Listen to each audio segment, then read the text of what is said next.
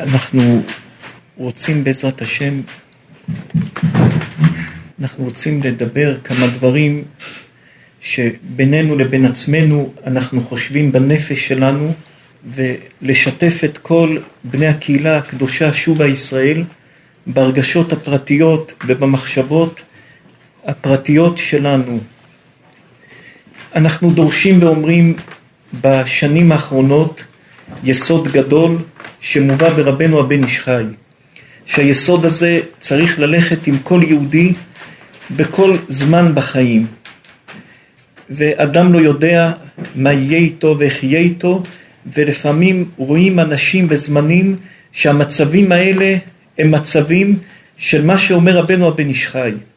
רבנו הבן איש חי שואל על חורבן בית ראשון, איך היה כוח להחריב את בית השם? בית ראשון, בית שני, מאיפה היה כוח להחריב את בית המקדש? ושואל הלאה הבן איש חי ואומר, אנחנו רואים הרבה מצבים שאנשים שהיו בגדולה, שמדינות שהיו בגדולה, שדברים שהיו מעצמות גדולות ודברים חזקים ביותר, יום אחד קם משהו קשה ביותר והכניע אותם. מה שהכניע את בית ראשון, מה שהכניע את בית שני, מה שהכניע בכל זמן שאנחנו רואים, אנשים גדולים, חברות גדולות, אנשים שהיו מצליחים שפתאום הכל קרס להם, דברים שהיו מוצלחים שפתאום הכל נהיה לא טוב בהם. מאיפה זה בא, איך זה בא? אז רבנו הבן איש חי אומר שיש שתי כוחות חזקים. כוח אחד, זה דבר, שם שלא טוב לומר אותו, אבל כוח אחד זה לילית, וכוח שני זה מחלת. נאמר את זה פעם אחת. לילית זה כל הכוחות של העצב, של הדכדוך, של כל היצר הרע, כל המלאכים הרעים, של העצבות, של הדכדוך, של הייאוש, של להגיע לייאוש בחיים, להגיע לעצבות. כל הכוחות של המלאכים האלה סביב הכוח של לילית. וכל העבירות והיצר הרע של מחלת, של שמחה, של לצחוק, עבירות של צחוק, עבירות של קלות ראש, כל הכוחות האלה הם נמצאים במחנה של מחלת. אם כך יש שתי מחנות בעולם, מחנה של עצבות וייאוש ובכי ודיכאון ודכדוך, זה מחנה אחד, ומחנה שני זה מחנה של מחלת, של צחוק וקלות ראש ועבירות ודברים לא טובים, זה המחנה השני. ורוב הזמן, רוב החיים, רוב הזמן, שתי הכוחות האלה הם מסוכסכים סכסוך גדול ביותר. כי לצחוק זה לא לבכות, ולבכות זה לא לצחוק. זה שתי דברים שיש להם ריחוק גדול בין אחד לשני. בכל החיים, בכל הזמנים, הזמנים הרגילים, כל הזמנים, שתי הכוחות האלה מנותקים, מסוכסכים ואויבים אחד את השני. העצבות היא האויבת של השמחה, והשמחה היא האויבת של העצבות. שמחה ועצבות לא הולכים ביחד. שמחה ודכדוך לא הולכים ביחד. אבל מתי ששתי הכוחות האלה מתחברים, אין דבר שבעולם יכול לעמוד כנגדם. אומר רבנו הבן איש חי, שזה מה שקרה בחורבן בית ראשון, שתי הכוחות האלה התחברו, ומתי ששתי הכוחות האלה מתחברים, הם מכניעים, מפילים כל דבר שיש. מתי שרואים אדם בגדולה ופתאום הכל נסגר ונופל, סימן ששתי הכוחות האלה התחברו. מתי שרואים אומה שפתאום הכל קורס אצלה, שתי הכוחות האלה התחברו. ויש סגולה גדולה שלנתק את הדבר הזה, השם הקדוש כפי. וזה מה שאומרים רבותינו הקדושים על הפסוק, אם תוציא יקר מזולל כפי תהיה. והסגולה לנתק את שתי הכוחות האלה, זה השם כפי שמפרידים את שתי הכוחות האלו. בעוונות הרבים, הימים האלה, אנחנו נמצאים כל עם ישראל בצער ובזמן קשה ביותר, שאפשר לשער ולתאר את הקושי שעם ישראל עובר. עם ישראל עובר דבר שאי אפשר להבין אותו. אנחנו בגיל 50 וכולנו פה אנשים שעברו בחיים וראו בחיים, ואנחנו יודעים מה זה החיים. מה שעם ישראל עבר ביומיים האחרונים זה משהו במשקל שלא היה מהשואה. עם ישראל לא עבר תקופה מורכבת בצורה הזאת מהשואה. היה מלחמות, חיילים הלכו למלחמה, נפטרו, נהרגו על קידוש השם, היה דברים קשים, עם ישראל עבר דברים קשים, היו פיגועים, אנשים נפטרו, כאב, צער, אומה נבנית מהרבה שמחות והרבה כאב והרבה צער, משפחה נבנית מהרבה שמחות, מהרבה כאבים, משמחה וכאב נבנה דבר גדול וטוב. אבל לעשות דברים חמורים, ומה שעם ישראל חווה ביום שמחת תורה, זה יום של השמחה של התורה, יום שמחת תורה, הזמן שכל עם ישראל מרימים את התורה, סיימנו את 5 חומשי תורה ורוקדים ושרים עם התורה הקדושה, התורה הקדושה שמחה ששמחים בה, וביום שמחת תורה, התורה שהיא מגינה ומצילה, התורה שהיא המגן והמציל של עם ישראל, ביום הזה עוד לא הגיע זמן תפילת שחרית, עוד לא הוצאנו את התורה, לסיים את כל 5 חומשי תורה, לא נתנו לנו לסיים את התורה בשמחה כמו שצריך לסיים.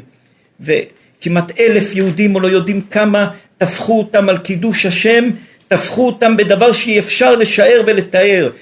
אנחנו בעולם מתרגלים לדברים החיים שכן חובת כל הלבבות, הקדוש ברוך הוא ברא זיכרון וברא שכחה. בלי הזיכרון אי אפשר לחיות ובלי השכחה אי אפשר לחיות. אדם שרק יזכור הוא לא יוכל להחזיק מעמד, הלב שלו יתפוצץ, הנפש שלו תתפוצץ, הוא לא יוכל להחזיק מעמד.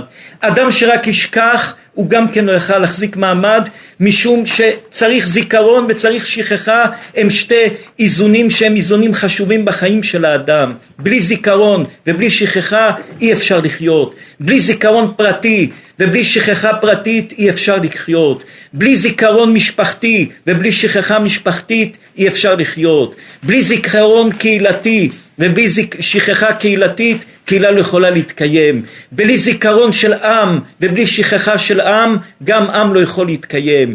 השכחה היא דבר טוב והזיכרון הוא דבר טוב, אבל פה זה דבר שנחקק בלב של העם היהודי לדורות דורות. עם ישראל בקושי 14 מיליון אנשים, אין לנו הרבה בעם ישראל. עם ישראל זה דבר קטן, נשמות שהקדוש ברוך הוא בוחר אותם בצורה מיוחדת. אנחנו עם הנבחר שבכל העמים, בני ישראל, בני בכורי, אנחנו בכור, בן בכור של הקדוש ברוך הוא. עם ישראל זה הדבר המיוחד, הקדוש ברוך הוא נתן לנו את התורה, נתן לנו את המצוות, הרוח שלנו היא רוח מיוחדת, הנשמות שלנו הן נשמות מיוחדות, זה לא אגדה שמספרים סיפורים שעם ישראל זה עם הנבחר, זה מציאות שאנחנו, המסורת מדורי דורות, התורה, המצוות, עבודת השם, הקדוש ברוך הוא לא רק בברית מילה מסתכם היהדות שלנו, אלא היהדות שלנו מסתכמת במחשבה, בעבודת השם, בדיבור, בהתנהגות, בדרך ארץ.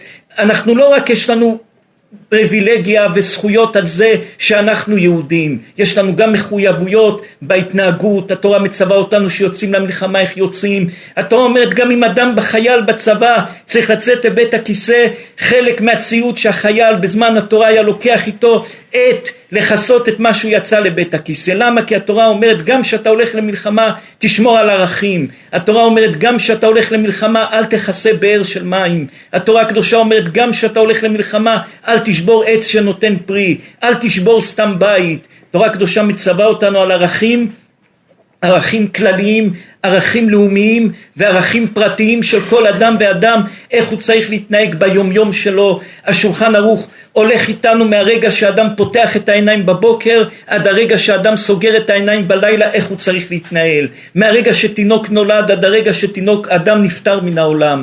התורה אופפת ונמצאת איתנו כל רגע ורגע בחיים שלנו, עם ישראל חווה דבר שהוא קשה ביותר. אנחנו כל היום מאתמול בלילה מקבלים הודעות מאנשים, הבת שלו חולה בסרטן והיא לא נמצאת, לא יודעים איפה היא, צריכה לקבל הקרנות. מה עונים לכזה אבא?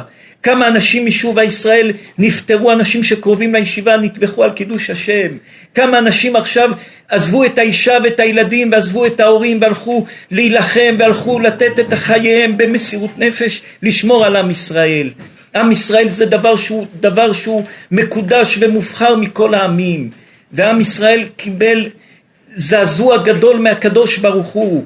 עכשיו יש לנו מהזעזועים האלה או ליפול לייאוש, שהייאוש זה הדבר החמור ביותר, שאין דבר יותר קשה מייאוש, או שאנחנו נראה את עצמנו כהמשך של שולשלת הדורות מדור לדור. מדור לדור האבות שלנו והסבות שלנו ואבות אבותינו לא התייאשו בשום מצב בחיים, לא התייאשו לא בגוף ולא ברוח, לא בנפש ולא בשום דבר. זה כואב מאוד, זה אכזרי מאוד, זה דבר שהוא קשה ביותר, אבל עם ישראל הוא עם חזק, ואסור לעם ישראל לשום אחד מאיתנו לא להיכנס לחורים ולניבים בנפש, ששם היצר הרע נמצא, ושם נמצאים הדברים הקשים שמפילים את האדם למקומות הקשים ביותר. אלה זמנים, שהזמנים האלה או זמנים שאנשים עולים ממנם למקומות גבוהים, או זמנים שאנשים נופלים ממנם לבירה המקטע הנמוכה ביותר. אדם צריך לדעת יסוד בחיים. כל פעם שאתה נופל, תדע, לפני עלייה יש נפילה. עכשיו, בשעה שאתה נופל, האם אתה זורק את כל הערכים שלך? אז בסוף תישאר למטה ולא תעלה, כי זרקת את הערכים שלך, רק מצאת לתרץ לעצמך את הנפילה שלך בזה שמשהו לא קיבלת, או שמנפילה אדם יודע לקום ולעלות למקומות גבוהים ביותר. כל אחד מאיתנו שראה הצלחות בחיים יודע, לפני כל הצלחה גדולה שהצליח, הוא עבר נפילה גדולה ביותר. אז מי שרוצה בתור עם שנעלה למקומות יותר גבוהים, מי שרוצה באופן פרטי שנעלה למקומות יותר גבוהים, הוא צריך לדעת יסוד גדול, לקחת את המצב של עכשיו ולחזק את הנפש. כי אם כולנו נתייאש וכולנו ניכנס לעצבות וכולנו ניכנס לדברים לא טובים, אז אחד מדביק את השני, העצבות מדבקת, הייאוש מדבק, אחד ידביק את השני, וכך כולנו ניכנס למשהו לא טוב, ודבר גורר דבר, ואחד גורר שני ושני גורר שלישי, וככה נאבד את הכל. מפה צריך ללמוד יסוד גדול. איבדנו בחודשים ובשנים האחרונות הרבה יסודות גדולים בדרך ארץ של כל העולם כולו. העולם השתנה, הקדוש ברוך הוא שינה את ההתנהלות של העולם, העולם השתנה, והעולם השתנה בהדרגה, כמו ילד קטן שגודל, והאבא שרואה אותו יום יום הוא לא שם לב שהוא גדל, אבל מישהו זר שיראה את הילד הוא יגיד הילד גדל. אותו דבר גם בצורה השלילית, ההתנהגות של אדם, הדרך ארץ, הכבוד, הכבוד של ילד לאבא, הכבוד של תלמיד לרב, הכבוד של אדם לשני, פרצנו את כל הדברים. כבר אדם, איתרנו לעצמנו לדבר הכל, להתנהג הכל, לחשוב על כל מה שרוצים, לדבר על מה שרוצים, לעשות מה שרוצים, איתרנו לעצמנו את הכל. והיתר שאיתרנו לעצמנו את הכל הוא באוכרנו בצורה הקשה ביותר.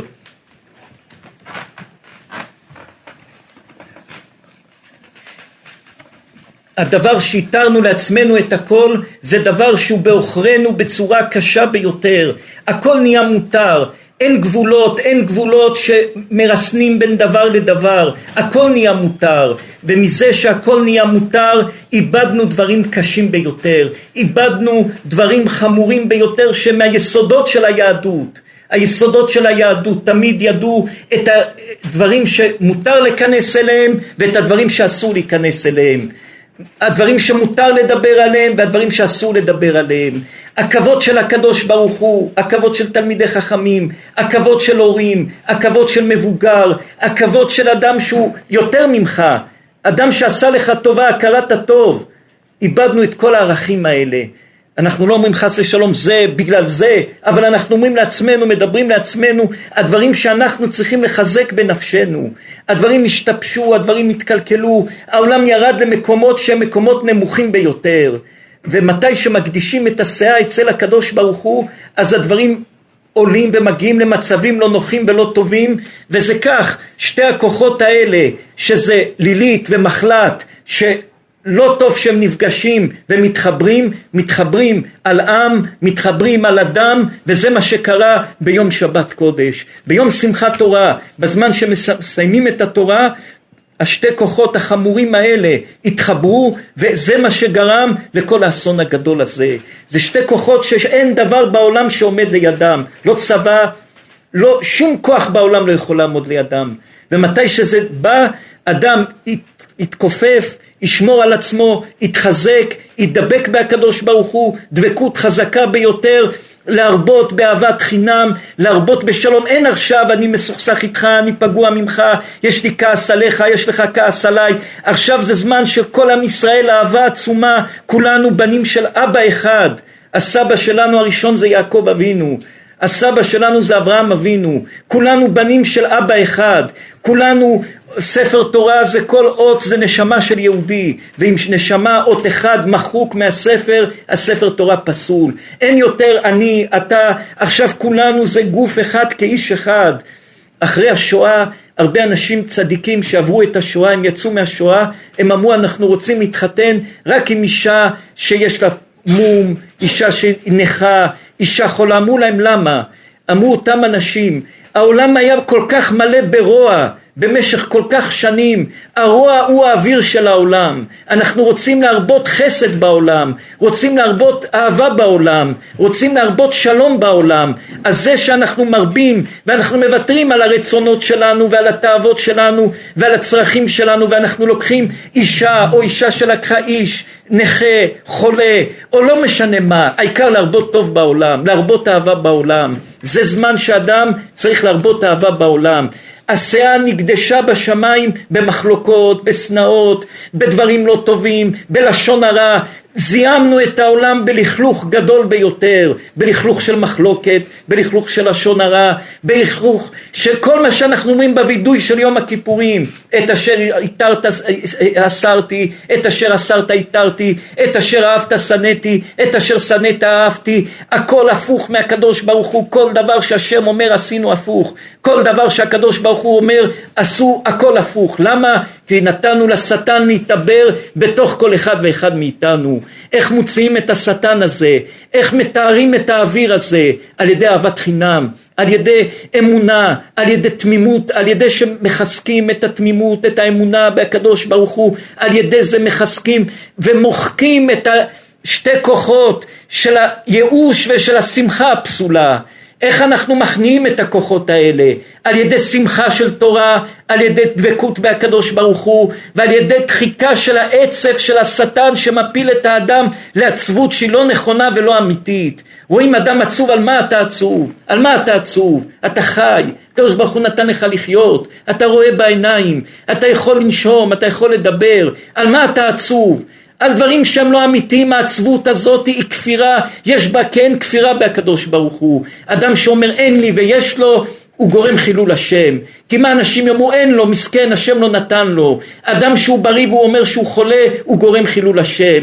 אנחנו רוצים כל כך הרבה דברים שהם לא מגיעים לנו, ויש לנו קטרוג כלפי שמיה, יש לנו טענות כלפי השני, טענות כלפי חברים, טענות כלפי רבנים, טענות כלפי אנשים. קלקלנו, השמדנו, לכלכנו, זיימנו את כל העולם כולו.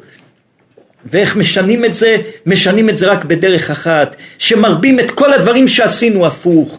כל אחד צריך לעשות חשבון נפש לעצמו, מה עשיתי? איך התנהלתי בתקופה האחרונה? איך התנהלתי בשבועות, בחודשים האחרונים? כל מה שכל אחד התנהג, צריך להפוך את זה לצורה אחרת. ואנשים שנפטרו ומתו על קידוש השם ונמצאים בצרה, בשביה, צריך לדעת. כתוב בתורה הקדושה כי תצא אש ומצא קוצים ונדלק הגדיש. האש יוצאת בגלל הרשעים ונדלק אש, ומה תופס את האש? הקוצים. אבל מה נשרף ראשון? הגדיש, הדברים הטובים. הנשמות הטהורות הם הנשרפות הראשונות, הנשמות הטהורות הם הדברים שניזוקים ראשונים. כמה שיותר נחזק אהבת חינם, כמה שנחזק יותר תמימות ואמונה שלמה בהקדוש ברוך הוא, אמונה תמימה בהקדוש ברוך הוא. אמונה תמימה זה מה שאיבדנו בדור הזה, את התמימות עם הקדוש ברוך הוא, את התמימות עם הקדוש ברוך הוא. זה היסוד הראשון, במופנה ממך אל תדרוש, את התמימות, את התמימות עם הקדוש ברוך הוא. ומי שאיבד את התמימות שיתעורר, שיחזור מהר לכביש שצריך בו, כביש של התמימות הישרה. מי שמכניס בראש שלו כל מיני דברים שהם לא תיאורים ונכונים, הוא הולך בדרך עקומה ומסוכנת ביותר. הקדוש ברוך הוא משנה את ההתנהלות של העולם. העולם הגיע להשגות עצומות ברפואה. הקדוש ברוך הוא שלח לפני כמה שנים קורונה, דבר קטן, כמו יתוש קטן, שזיזע את כל הרפואה של העולם, בכל העולם כולו, הכל נשבט והכל נעצר. איפה הרפואה? איפה כל הדברים הגדולים שעשו? לא היה שווה כלום. אחרי שנה או כמה כבר מצאו איך ומה, אבל הכל נחרב, הכל נפל. כל הלימודים שלמדו, כל הרפואה שלמדה, הכל קרס. בנו עולם שלם של צבא ושל כל מיני הגנות וכל מיני דברים, והקדוש ברוך הוא, אם לא ישמור השם עיר, שף שקט שומר, לא יעזור המטוסים ולא יעזור הטנקים ולא יעזור כלום. אם אדם אין לו את היסוד הראשון של תמימות ואמונה לפני הרובה, לפני הצבא, לפני כל דבר, אהבת חינם בין עם ישראל, את היסודות הראשונים של עם ישראל, את היסודות הראשונים, אם זה מתחיל להיסדק, חותכים את הענף שעליו עומדים, ולא יעזור לך שום דבר בחיים. אהבת חינם, לדאוג אחד לשני, לראות כל אחד את מעלת חברו ולא חסרונו, כל אחד יכול למצוא בשני את כל החסרונות שבעולם. אבל אם אדם יודע לחפש את המעלות שבשני, שם האדם נמצא דברים, שם האדם ימצא דברים שהם גדולים וחשובים, ויש להם כוחות גדולים הרבה יותר מכל החסרונות והדברים שנראים לו טובים אצל האדם. וכמה שאדם יותר ידבק בהקדוש ברוך הוא ויעבוד על עצמו, על היסודות האלו, אדם יראה אור גדול. צריכים כמה שאפשר יותר להתחזק ולהיכנס לביטחון ואמונה בהקדוש ברוך הוא. קיבלנו דבר קשה מהקדוש ברוך הוא, ומהדבר הקשה הזה צריך להתחזק, ונכנסים לזמנים לא פשוטים, זמנים לא פשוטים, וכמה שיותר נתחזק ולא ניפול לייאוש. הדבר הקל ביותר זה ליפול בייאוש. כל אחד יחפש ויתחיל לפקוד, קשה לי, אני פוחד. להתנהל עם אמונה חזקה בהקדוש ברוך הוא, עם אמונה חזקה בהקדוש ברוך הוא, עם ביטחון חזק בהקדוש ברוך הוא, לחפש את החיובי ולא את השלילי, לראות את זה בתור כפרת עוונות, בתור בנייה שבונים. אדם, לכל אחד יש בלב חדרים על חדרים, מלאים בחרדות, מלאים בפחדים, מלאים בהרבה דברים, ומספיק משהו אחד משונה שמציף את כל החרדות וכל הפחדים. אז את המשהו אחד המשונה הזה נדע איך לפרק אותו בצורה חכמה, ולשאיר את כל הבעיות של כל החיים רדומים איפה שהם נמצאים. לא נעורר את זה עכשיו בשביל המצב שקיים. ודאי זה זמן רגיש, זה זמן קשה שצריך להיות בו ברגישות ובחוכמה, אבל צריך גם להיות בו בחוכמה גדולה. אנחנו אומרים לכל האנשים האהובים והחביבים, תפסיקו להיכנס בתוך העומק של הדברים.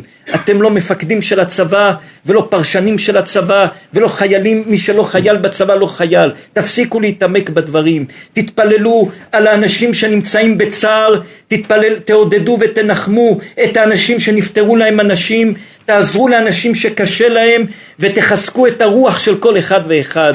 ליפול לייאוש וליפול לעצבות, כן, אולי 50 או כמה אנשים משוב הישראל שאנחנו רואים פחות או יותר, שראינו מאתמול, נטווחו שמה, וכמה עוד נמצאים בשבי. אנחנו מדברים להורים האלה, לאנשים האלה, לחברים האלה. אין פה בישיבה אחד שאין לו קרוב משפחה, או חבר שנרצח, או נמצא בשבי, או הילדים שלו נמצאים במלחמה. אליכם אנחנו מדברים, אלינו אנחנו מדברים, בתוך עמי אנוכי יושבת, אלינו אנחנו מדברים, לתלמידים של הישיבה שטילים על הבית שלהם והם בחרדות גדולות, על אנשים שכל רגע כותבים לנו אנחנו בפחד גדול, אליכם אנחנו מדברים. עם ישראל זה עם חזק עם רוח חזקה ביותר, והקדוש ברוך הוא לא נותן לשום נשמה ניסיון אם אין לה כוח לעמוד באותו ניסיון. יש לכולכם כוח לעמוד בניסיונות האלה. אם תיפלו ברוח תפילו את כולם ותגרמו נזק לדורות. אם תהיו חזקים ברוח ותחזקו אחד את השני, ואחד ידאג לשני, ואחד יראה את הטוב של השני, וכל אחד ירבה שלום בעולם, לתאר את כל הלכלוך שבאוויר, את כל הלשון הרע שדיברת תיקח אותו, את כל הדברים הלא טובים שעשית תאסוף אותם, תתקן אותם. יש לך טלפון, בטלפון שדיברת לשון הרע תהפוך אותו ללשון הטוב, תאסוף את כל הלכלוך שעשית, תאסוף את כל הנזק שעשית, גם לעצמך. כל אחד, אנחנו מדברים לכל אחד, מדברים לכל אחד ואחד, לכל אחד ואחד, תאסוף את הכל. אתה רוצה להרוויח כסף, תרוויח ביושר, לא בשקר, לא ברמאות. אתה רוצה לעשות דבר, אתה רוצה עם החבר שלך דבר, תעשה את זה לא במניפולציה, תעשה את זה בדרך אמיתית, כי בסוף משלמים על הכל חשבון גדול ביותר, עם ריבית ועם דברים קשים ביותר. כל אחד ינסה מה שקיבלנו, מכה קשה, כל עם ישראל. עם ישראל קיבל דבר קשה ביותר מהקדוש ברוך הוא, דבר קשה ביותר. השנאת חינם טיפסה למקומות שהיו כמו לפני חורבן בית המקדש. מי שיסתכל את כל האגדות החורבן, כל מה שהיה באגדות החורבן זה עבר על עם ישראל בחודשים האחרונים, כל האגדות החורבן. דברים קשים, אנשים לקחו לשנים את הפרנסה, רימו, שיקרו, גנבו, דיברו לשון הרע, עשו, הגענו ממש עד מלחמת אחים, הגענו לפתח של מלחמת אחים, וכל הסיפורים שבית שני איך נחרב, היהודים הרגו יהודים יותר מה שהרומאים הרגו יהודים, ההרס והשנאה והחורבן והאויב הגדול של עם ישראל, זה עם ישראל יותר מכל אומות העולם. הגמרא אומרת, גויים לא מחללים בית קברות עד שיהודים מחללים בית קברות, גויים לא עושים רע ליהודים עד שיהודים עושים רע ליהודים. אנחנו פותחים את הדלת לכל הבעיות שלנו, והגענו באופן כללי, באופן קהילתי, באופן פרטי, באופן משפחתי, למקום הנמוך ביותר שאי אפשר להגיע יותר. אחרי יום כיפור היינו ביום כיפור בהתעלות הנפש עצומה, היינו בהתעלות הנפש שאין לה שני. ברוך השם, היה יום כיפור של דבקות עצומה. אחרי יום כיפור נכנס בנו עצבות קשה ביותר, ראינו דברים ושמענו דברים שהכאיבו לנו מאוד, ואמרנו, ריבונו של עולם, מה זה כאב לנו מאוד מאוד, כמה דברים מאוד מאוד, ואמרנו מה הדברים האלה, זה לא מסתדר לנו בדעת הדברים האלה. ויום חמישי בלילה לפני סוכות היה לנו מחשבות, דברים, אמרנו מה זה הקדוש ברוך הוא, היה לנו הרגשות, ממש מה שאמרנו, מחלת ולילית מתחברים. ובעוונות הרבים כל יום בכל המועד היינו בפחד, עשינו הטבת חלום, עשינו צדקות, היינו בפחד גדול, היינו בפחד גדול, אמרנו לקרובים אלינו, אנחנו בפחד גדול, מרגישים דבר, חשבנו רעידת אדמה, היה לנו פחדים, לא הבנו מה אנחנו, לא הבנו מה הדברים האלה.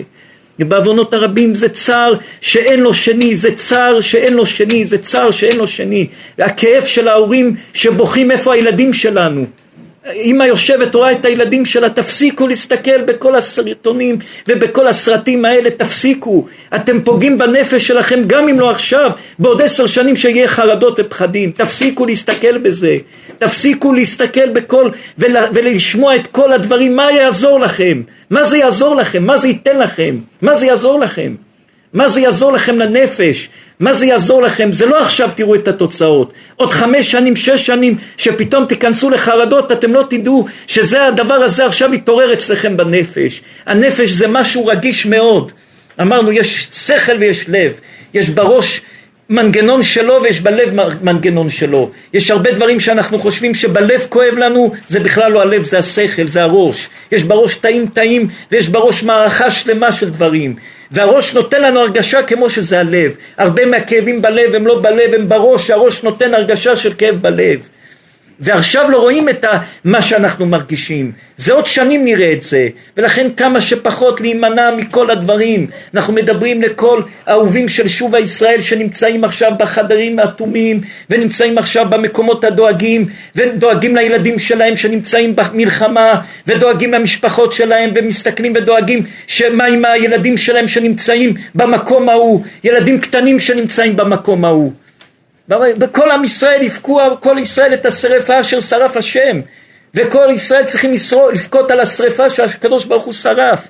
זה כל יהודי, ומה שקורה אצל עם ישראל לוקח כמה שבועות או כמה חודשים, קורה אצל כל אומות העולם. עם ישראל זה המנורה שנדלקת לכל העולם כולו, ומה שקורה אצל עם ישראל זה קורה אחרי כן בכל העולם כולו. אנחנו טוענים את זה כבר כמה שנים מתחילת הקורונה, שעם ישראל התחיל את חבלי משיח בצורה לא פשוטה, וכמו שאז אמרנו אותו ערב יום פסח, שאיש לא יצא מפתח ביתו עד בוקר, שאותו יום היה דפיקות של משיח צדקנו. אם היינו יודעים לתפוס את אותו יום נכון, הייתה באה גאולה באותו יום. זה היה ממש יציאת מצרים, היה יכול להיות תיקון השלם.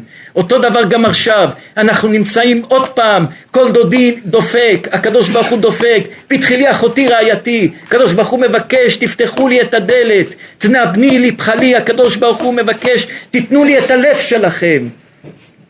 אם נדע כולנו להיות מקבלים עלינו עול מלכות שמיים, אז אנחנו יכולים לקרב את הגאולה במיתוק הדינים בלי איסורים. אם לא נדע לעשות את זה במיתוק הדינים, זה יהיה באיסורים ובקושי גדול, אחישנה או בעיטה, או באחישנה שהגאולה תבוא מהר, כי עוד מה עוד יש, אחרי מה שרואים מה עוד יש אם לא גאולה, או בעיטה עם איסורים. אנחנו היום דיברנו עם הבן הצדיק שלנו, רבי יואל הצדיק, ועל התקנה של הזוהר. התקנה של הזוהר זה פחד ואימה. בשנת תרפ"א.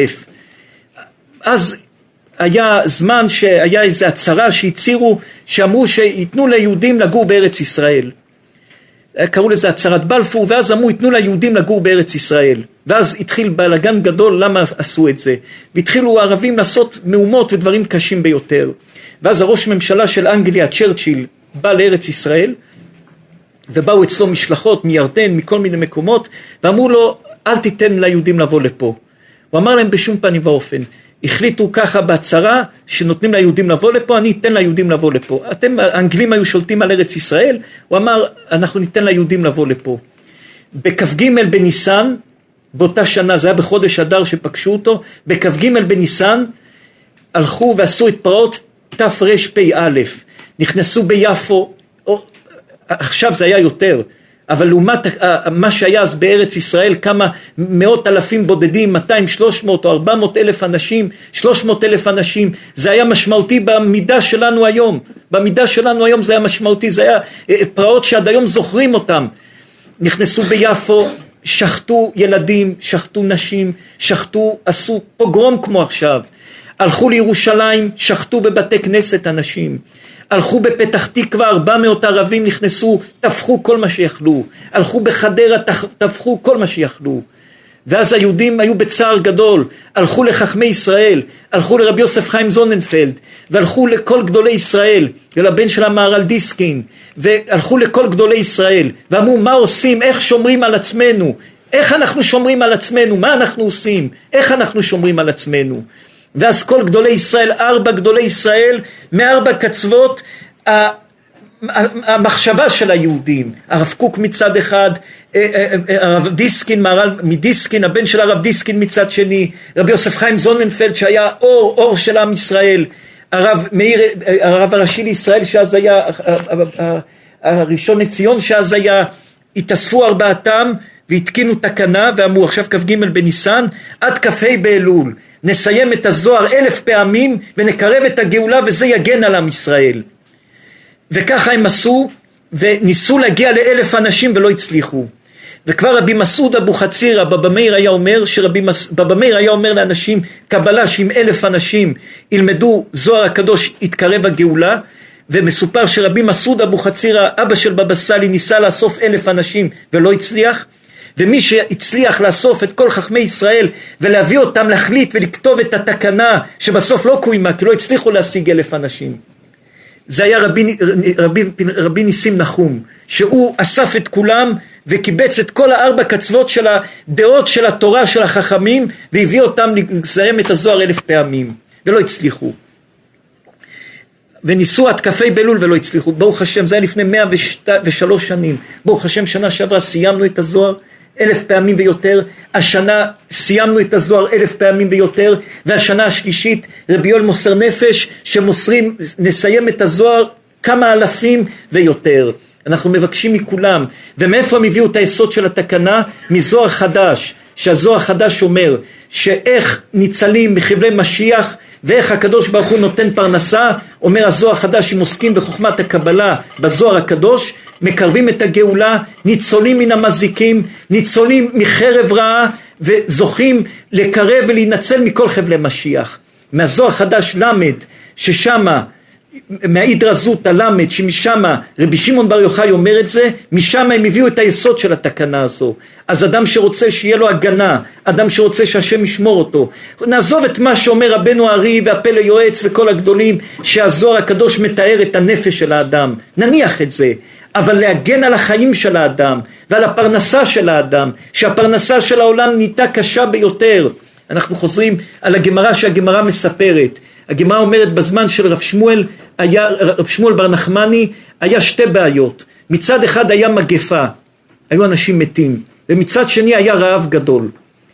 באו לרב שמואל בר נחמני ואמרו לו, אין לנו פרנסה ומתים הרבה אנשים, מה נעשה? אנחנו מעדיפים תתפלל על החיים, שיהיה לנו לפחות חיים שנחיה. הוא אמר להם, אני אתפלל גם על החיים וגם על הפרנסה. מאן דייעף חיה, יעף מזונה. וידוע שהמלאך שממונה על החיים הוא המלאך שממונה על הפרנסה.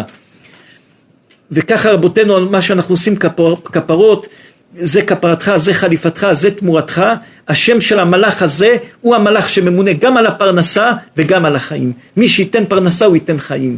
גם עכשיו התפילה שלנו לקדוש ברוך הוא שייתן גם פרנסה וגם חיים. עם ישראל נמצא בדוחק הפרנסה, יש דוחק הפרנסה גדול, והחיים של האדם נהיו הפקר, חיים של אנשים נהיו הפקר, החיים של עם ישראל נהיו הפקר. גם על הפרנסה וגם על החיים צריך להתפלל לקדוש ברוך הוא, שהקדוש ברוך הוא ימתק את הדינים. והחיבור של שתי הכוחות האלה, של השמחה הלא טובה, השמחה המקולקלת, ושל העצבות הלא טובה, העצבות המקולקלת, מתי ששתי הדברים האלה מתחברים, זה דבר הגרוע ביותר. וצריך גם לדעת איך הדברים האלה נגררים, ששתי הכוחות האלה מתקרבים לאדם ובאים לאדם, ואדם מגיע ממש לחס ושלום ששתי הכוחות האלה באים עליו. אנחנו רואים אנשים שהיו עשירי עולם, עשירות שאי אפשר לתאר. אנחנו ישבנו עם אדם שהראה לנו בבנק סכומים של מיליארדים על מיליארדים שיש לו, ואחרי זמן אנחנו יודעים שאין לו $1,000 מה לאכול. איך יכול להיות כזה דבר?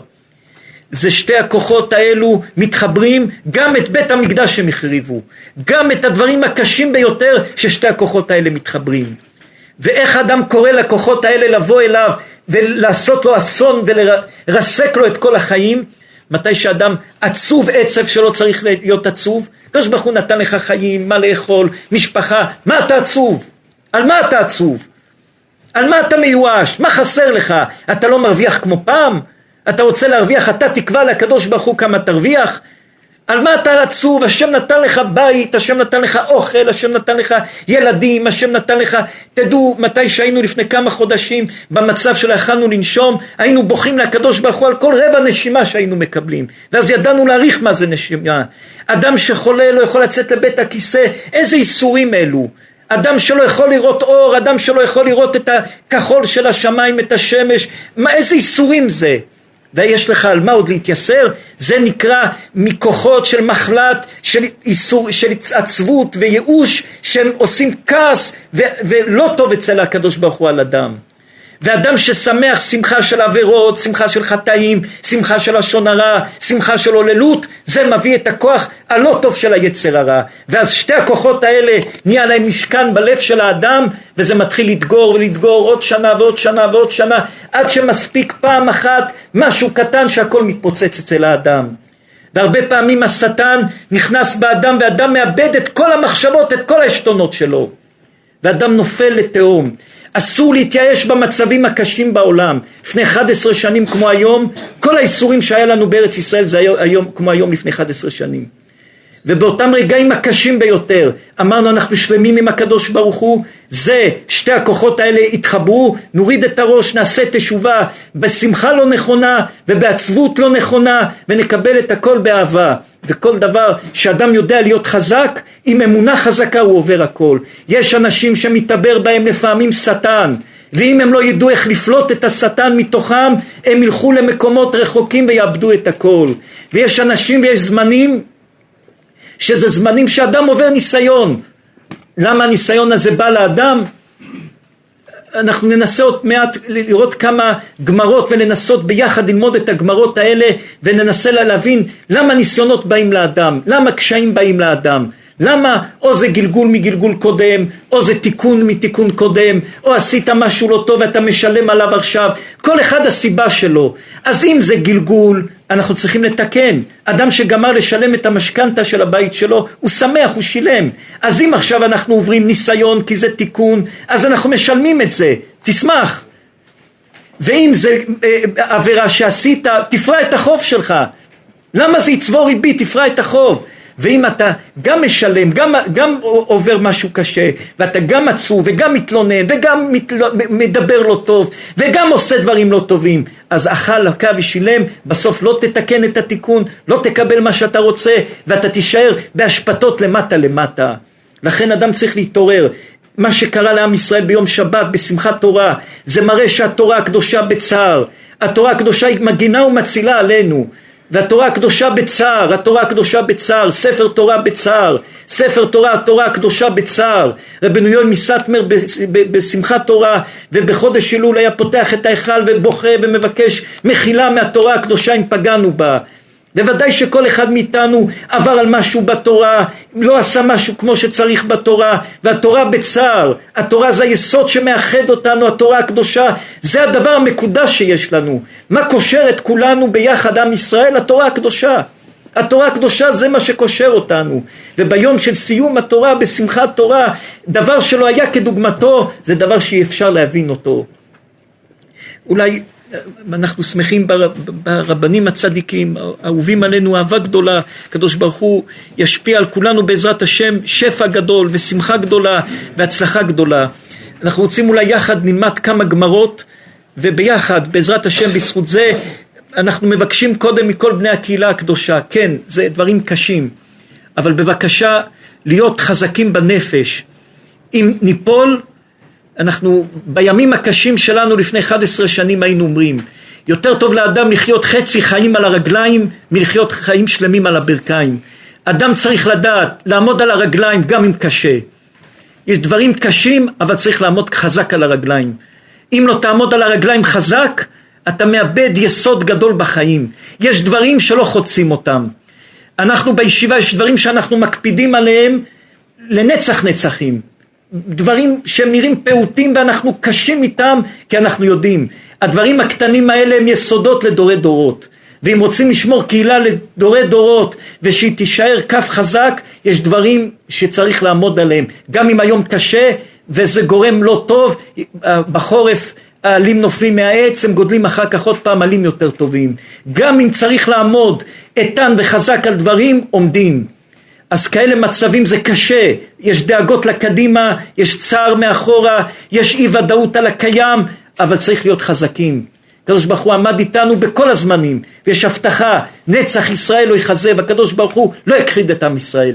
והקדוש ברוך הוא, אפילו שאנחנו מעט, הקדוש ברוך הוא אמר לאברהם אבינו, אני ארבה את זרעך כחול הים, וככוכבים על השמיים, נבוא וניקח רק כף אחד של חול. יש שם מיליארדים של פירורים. איפה ההבטחה של אברהם אבינו? הרי השם מבטיח לאברהם אבינו שזרעך יהיה כחול הים. איפה? אנחנו לא כמו חול.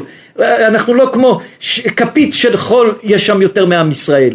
אז איפה ההבטחה שזרעך יהיה כחול הים?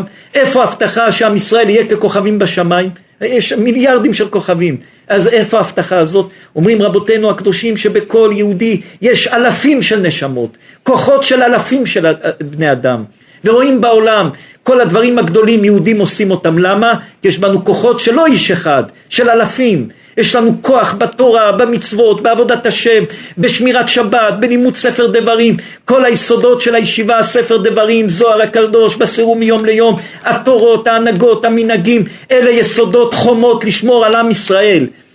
אנחנו נמצאים במציאות של חיים בארץ ישראל, בכל מיני מקומות שהישיבה קיימת, שאלה יסודות לשמור על עם ישראל, אלה יסודות לשמור על הקהילה. אלה יסודות, מי שנוטה ימין ושמאל הוא לא מהקהילה. הקהילה צריכה לשמור על היסודות, ללכת לטווח ארוך, ללכת לדורי דורות, ללכת בים הסוער הזה, שהוא סוער וקשה מאוד. קשה בתאוות, קשה בניסיונות, קשה בדברים קשים ביותר. אנשים שקרובים אלינו ביותר בוכים, מתו להם ילדים, לוויות, לא יודעים איפה הילדים שלהם, לא יודעים מה לעשות. זה אנחנו, נניח את זה כל כלל עם ישראל, זה אחד. אבל אנשים שכולכם מכירים אותם, אנשים שכולכם מכירים אותם, שמשפחות שלנו שגדלנו דורי דורות ביחד, עכשיו או לשבת ולבכות או להיות חזקים, ולהיות חזקים בנפש ולחזק אחד את השני. ואם נדע איך להיות חכמים, הגאולה תבוא מהר. אם נהיה מיואשים ורק מחפשים לפתור בעיות בקצרה ולא לפתור בעיות לטווח ארוך, אז אנחנו נאבד את הכל ולא נשיג מה שצריך להשיג. יש גמרא אומרת, מתי שדוד המלך, רבי יואל צדיק, תפתחו לנו גמרא מסכת סוכה דף נ"ג. הגמרא מספרת ואומרת, מתי שדוד המלך, ורבי שמעון אתם תפתחו סוכה ירושלמי ה' ד'. הגמרא אומרת, מתי שדוד המלך רצה לבנות את בית המקדש. מה יותר גדול מבית המקדש? בית של הקדוש ברוך הוא. הקדוש ברוך הוא הבטיח לעם ישראל שהוא ייתן, יבוא וייתן את משכנו בתוך עם ישראל.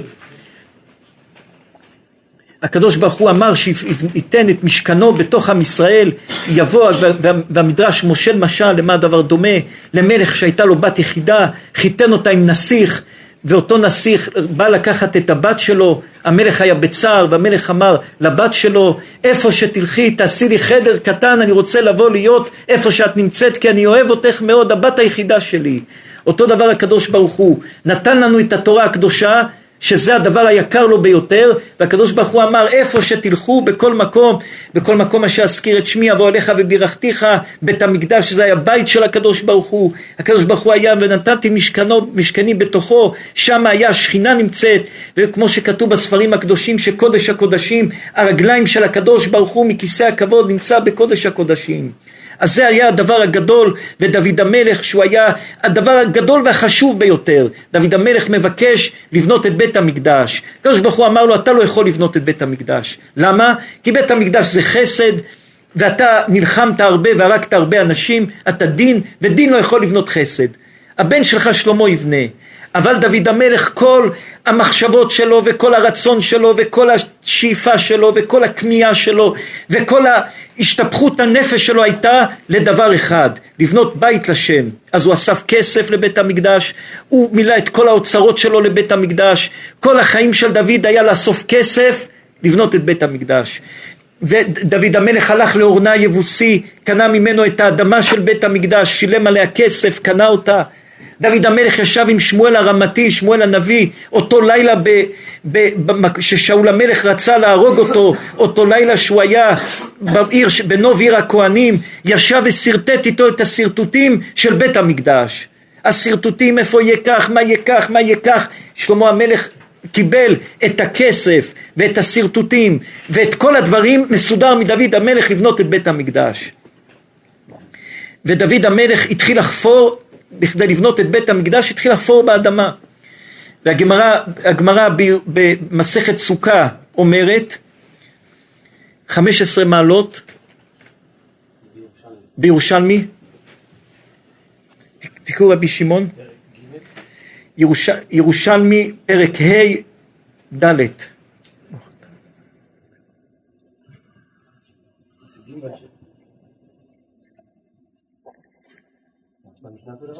חמש עשרה מעלות היורדות כנגד 15 שיר המעלות שבתהילים.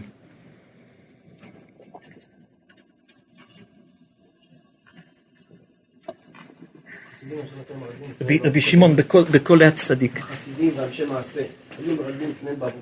בשמחת בית השואבה היו חסידים ואנשי מעשה רוקדים. עכשיו הגמרא בסוכה אומרת גם שבוע המשיח יהיה הפרדה בין בנים וגברים ונשים, גם בביאת המשיח. הגמרא בסוכה שואלת, הרי אם לא יהיה יצר הרע, אז בשביל מה צריכים לעשות הפרדה? הרי לא יהיה יצר הרע. הגמרא אומרת, בכל אופן יהיה הפרדה בין גברים לנשים.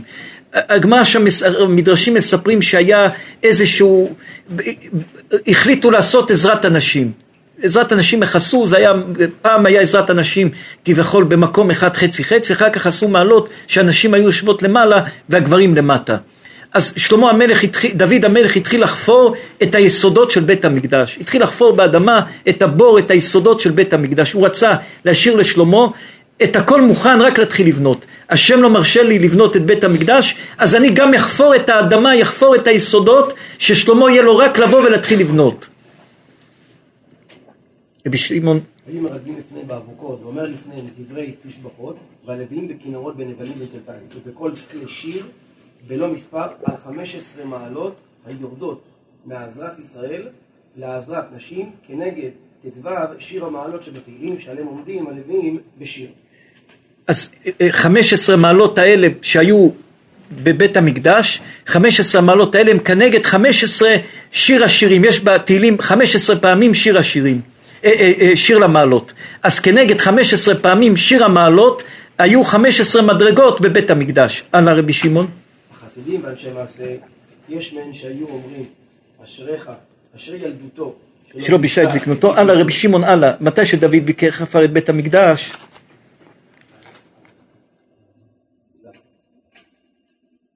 יבוא רבי יואל צדיק. סוכה נ"ג עמוד א'. תוציאו את זה גם אתם רבי שמעון, נ"ג עמוד א'.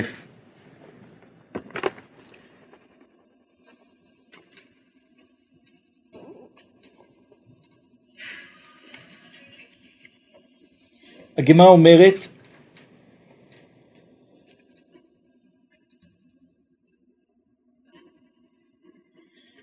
אמר רבי יוחנן, בשעה שקרא דוד שיטין, תלכו איתנו בגמרא, רבי שמעון, בשעה שקרא דוד המלך שיטין, קפא תהומה, באי למשתף אלמה. מתי שדוד המלך התחיל לחפור את הבור, את היסודות של בית המקדש, התהום, דוד המלך חפר יותר מדי, דוד המלך חפר יותר מדי, והתהום התחיל לעלות ורצה לשטוף את העולם ולעלות את התהום, לעלות ולהחריב את כל העולם כולו.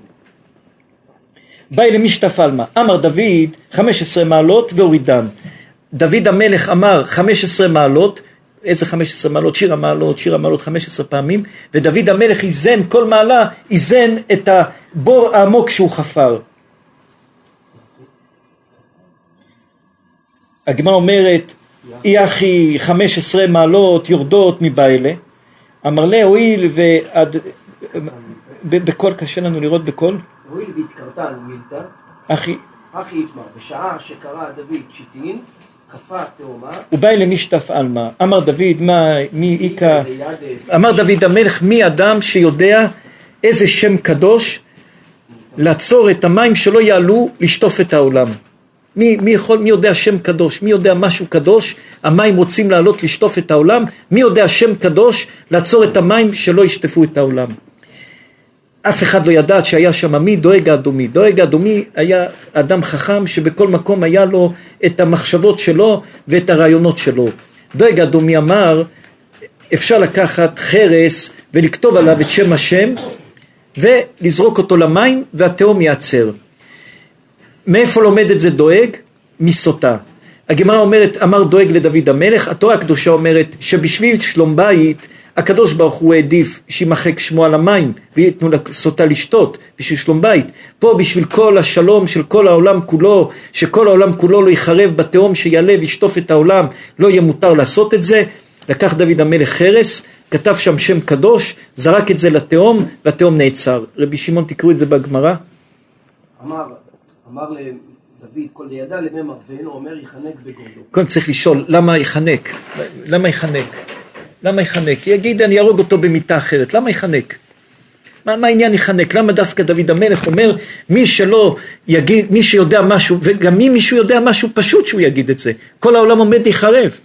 אז מה דוד אומר? מי שיודע ולא אומר, אני יחנק. פשוט, מי שיודע תדבר. כל העולם עומד למות, המים יעלו, כולם ימותו במים. אז דוד המלך יאמר, כן, מי שיודע משהו, לבד תקום ותגיד. ולמה דווקא יחנק? אני ארוג אותו במיטה אחרת. על הצדיק. עשה אחיתופל כבחור בעצמו, ומה לעשות שלום בין איש לאשתו אמרה תורה, שמי שנכתב בקדושה עם אחיה על המים, לעשות שלום לכל העולם כולו, על אחת כמה וכמה. דוד המלך, דואג עשה קל וחומר, אמרנו זה עלה. אמר לישר כתב שם על חספה ושדה לתאומה. ונחית תאומה שיצר אלפי תרמידה. כי חזה... לאט, תגידו מה אמרתם. הוא כתב את השם על חרס, שזרק אותו לתוך התאום, וירד התאום 16 אלפי תרמידה. מה היה הבעיה של דוד? דוד חפר שיטה אחת, יותר ממה שצריך לחפור. 15 זה בסדר, 16 זה לא בסדר. כי בכל דוד המלך חפר בבור ליסוד של בית המקדש, מעלה אחת יותר ממה שהיה צריך לחפור. היה צריך לחפור 15 מעלות, כנגד 15 שיר המעלות, וכנגד זה 15 מעלות, הוא חפר 16. ועל המעלה הזאת העולם עמד להיחרב. ודוד המלך אמר 15 מזמורים, וה-15 מזמורים האלה דוד המלך הרים את זה 15, אבל המעלה הזאת עוד נשארה. למה המעלה הזאת עוד נשארה? הגמרא אומרת, איך נשקה את העולם? אם דוד המלך היה מוריד את זה עוד שיטה אחת, לא היה נוכל לשקות את העולם, צריכים מים לשקות את השדות. אז היה צריך את המעלה הזאת שתישאר למעלה בשביל לשקות את העולם. איך יהיה לנו מים? ושיטה כל מעלה אחת, כמה זה? זה 1,000 אמות. כמה זה 1,000 אמות? אז מפרשים ושואלים, אז הרי אנחנו היום חופרים קצת באדמה ומוצאים מים. לא חופרים, כמה זה 1,000 מעלות? 500 מטר, כמה זה 500 מטר? חצי קילומטר, לא, אנחנו רואים חופרים קצת ויש מים. אז אומרים לא, זה לא המים של התאום, זה מים שבא מהנערות הם נמצאים שם, המים של התאום הוא נמצא למטה. אז כביכול, לחפור את ה-15 מעלות, זה טוב. לחפור מעלה אחת יותר, אז מה אנחנו רואים? איך בית המקדש בנוי? בית המקדש בנוי באיזשהו איזונים בין לבין. תחפור יותר מדי, תיפול. תחפור פחות מדי, זה לא טוב. החיים של העולם, החיים של עם ישראל, זה באיזונים. כמו הסיפור שסיפרנו פעם. היה איזה מלך, שהמלך הזה היה לו 2 חברים שהיו איתו מאז שהוא היה ילד קטן. והוא הלך נהיה מלך והם הלכו בחיים ועשו איזה עבירה על המלכות שנגזר על 2 גזר דין מוות. המלך אמר, אמא שלהם באה למלך בוכה, גדלתם ביחד, הייתם חברים ביחד, בבקשה אל תהרוג אותם. המלך אמר, זה הבית משפט קבע, אני לא יכול להתערב. האמא בכתה, המלך קרא לשופטים ואמר להם, בוא, הם למדו איתי, עזרו לי, זה לא נעים לי, אני חייב לתת להם צ'אנס. מה הצ'אנס? אמר המלך, נקשור חוט פה בער וחוט פה בער, למטה יש תהום, מי שידע לעבור מקצה לקצה ולא ייפול, הוא יחיה. מי שיעבור, הוא יחיה, מי שיפול ימות. עכשיו לא היה מציאות לא ליפול, לעבור על חוט דק מקצה לקצה של ער, מתים, נופלים מתים. הראשון עבר בשלום, השני צעק לו, חברי הטוב, איך אני עובר? הוא אמר לו כל פעם, כמעט נפלתי מצד ימין, נטיתי לצד שמאל, עמדתי ליפול מצד שמאל, נטיתי לצד ימין. ברגע שאתה יודע ללכת בין לבין, בסוף אתה מגיע למטרה. אדם שהולך רק בקו אחד, בסוף נופל. אדם שהולך רק בקו שני, בסוף נופל. אדם שיודע ללכת בין לבין, הוא משיג את מה שהוא רוצה. אצל מי רואים את הבין לבין? רבי יואל הצדיק, אצל מי רואים את בין לבין? הלל ושמאי. הלל ושמאי, כל הדרך שלהם היה, שמאי היה מידת הדין קשה ביותר. כל דבר מידת הדין קשה ביותר. כל דבר שמאי היה, כל דבר מידת הדין קשה ביותר. אין פשרות. כל עניין של הגמרא אין פשרות. נימנו וגמרו. הגמרא אומרת, נימנו וגמרו. בית הלל ובית שמאי 2.5 חלקו. האם טוב לאדם שנברא, או טוב לו שלא נברא? בית שמאי אמרו, יותר טוב שלא נברא. היה יותר טוב לנו שלא נולדנו לעולם הזה. זה דעת בית שמאי. 2.5 חלקו שיותר טוב שלא נבראנו. ובית הלל אמרו, יותר טוב שנבראנו. ועכשיו שנבראנו, מה נעשה? בסוף החליטו, עכשיו שנבראנו, יעסוק בתורה. בית שמאי נשאר בדעה שלו, יותר טוב שלא נבראנו. בית שמאי בדעה שלו היה קפדן, בדעה שלו אין פשרות, בדעה שלו קשה ביותר. בית הלל יודע ללכת לפה, יודע ללכת לשם. 18 מקומות בתורה, בית שמאי מחמיר, בית הלל מקל ובית שמאי מחמיר. הלל היה יודע גם איפה לצד, לזוז לימין, איפה לזוז לשמאל. היה ענפתן, ביישן, גם שהוא היה אדם עקרוני, ורואים שהלל הזקן היה אדם שעומד על דעתו. איפה אנחנו רואים אדם שהוא עקרוני וחזק בדעה שלו? כולם מכירים הגמרא שפעם 2 אנשים התערבו על כסף, מי יכול להרגיז את הלל הזקן? 2 אנשים ישבו ואמרו, אנחנו שמים סכום של כסף גדול, מי שילך להרגיז את הלל הזקן. בא איזה אדם, אמר אני ארגיז אותו, היה ערב שבת, הלל הזקן היה מתקלח, מתארגן לשבת. בא אותו אדם, התחיל לשאול את הלל הזקן, יש לי שאלה, מה השאלה? למה אפריקאים יש להם רגליים גדולות? הלל הזקן התלבש ויצא, ישב איתו, הסביר לו. אחר כך שאל אותו, למה לאלה יש עיניים קטנות? עוד פעם הלל הזקן יצא מהמקלחת, ישב והסביר לו. אחר כך שאל אותו, למה לאלה יש ראש גדול? יצא והסביר לו גם. כל מה שהוא ניסה 4 פעמים להרגיז את הלל הזקן, הלל הזקן לא התרגז. אמר אותו אדם הלל הזקן, יהי רצון שלא ירבו כמותך בישראל. שאל אותו הלל למה? הוא אמר לו, בגללך הפסדתי 400 זוז, הייתי צריך להרוויח, בגללך הפסדתי. הלל הזקן היה יודע לעמוד במטרה שלו, מחליט לא להתרגז, אז לא מתרגז. הלל הזקן היה, לפני שהיה תלמיד חכם, הוא היה עובד, היה פועל, עובד כל היום, מרוויח מטבע של כסף. חצי מטבע היה אוכל, חצי מטבע היה משלם, להיכנס לישיבה ללמוד תורה. ללמוד תורה צריך לשלם. הגמרא אומרת, איזה ערב שבת אחד, הוא לא הצליח להרוויח את הכסף. מה עשה הלל? הלך לבית המדרש, עלה לגג, ואמר מהגג אני אשמע את הלימוד שלומדים. הגמרא אומרת, באותו יום ירד שלג, ושמעיה ואבטליון היו יושבים ולומדים תורה, היה אור, פתאום מישהו היה למעלה, שלג נפל עליו הלל, הוא התעלף שמה. שמעיה ואבטליון מסתכלים למעלה, רואים חושך, אומרים מה קרה, נעלה לגג, עולים לגג, רואים את הלל הזקן. מה אמרו עליו? אמרו עליו, היה מותר לחלל עליך את השבת. והלל הזקן, אז הוא היה עוד איש פשוט, אבל הוא היה עקרוני. הוא היה פשוט, ענב ועקרוני בדברים שלו. היה עקרוני בדברים שלו. היה עקרוני בדברים שלו. בית שמאי אומר, הכל בצמצום, בדוחק, כל דבר בדיוק. איך מדליקים נרות חנוכה? 8 נרות, ביום הראשון, ביום השני 7 נרות, ביום השלישי 6 נרות, הולך ויורד. בית הלל לא, הולך ועולה, הולך ועולה, לא הולך ויורד. כל הקו של בית שמאי זה היה קו של קושי, הקו של בית הלל פשרנות, אבל דבקות במטרה. דבקות במטרה. מי שמפרש את הפשרנות ואת ההלל הזקן היה מוריד את הראש לכולם, וגם שהיו לומדים תורה הוא היה אומר קודם את דעתו של בית שמאי ואחר כך את הדעה שלו. מי שמפרש את זה כחולשה הוא טעה טעות חמורה. מי שמפרש חברות, אהבה, קרבה, מילים טובות, יש רבנים שנותנים לאנשים הרגשה טובה, מילים טובות, אהבה, ואז אנשים חושבים שהם חברים של הרב, מותר להם הכל לעשות, לא, יש הבדל בין זה לזה, יש הבדל בין זה לזה, דבקות במטרה זה דבר חשוב ביותר, להתנהג טוב, להתנהג באהבה, להתנהג בקרבה זה חשוב מאוד, אבל הדבקות במטרה היא דבקות חשובה ביותר. אז אם כך נחזור למה שדיברנו, בית המקדש, שזה היסוד של עם ישראל, אנחנו מתפללים ולציון עירך ברחמים תשוב, מתפללים שבית המקדש ייבנה, מתפללים על הגאולה, מתפללים על הדברים הגבוהים, על הדברים הגדולים. בית המקדש בנוי על מה?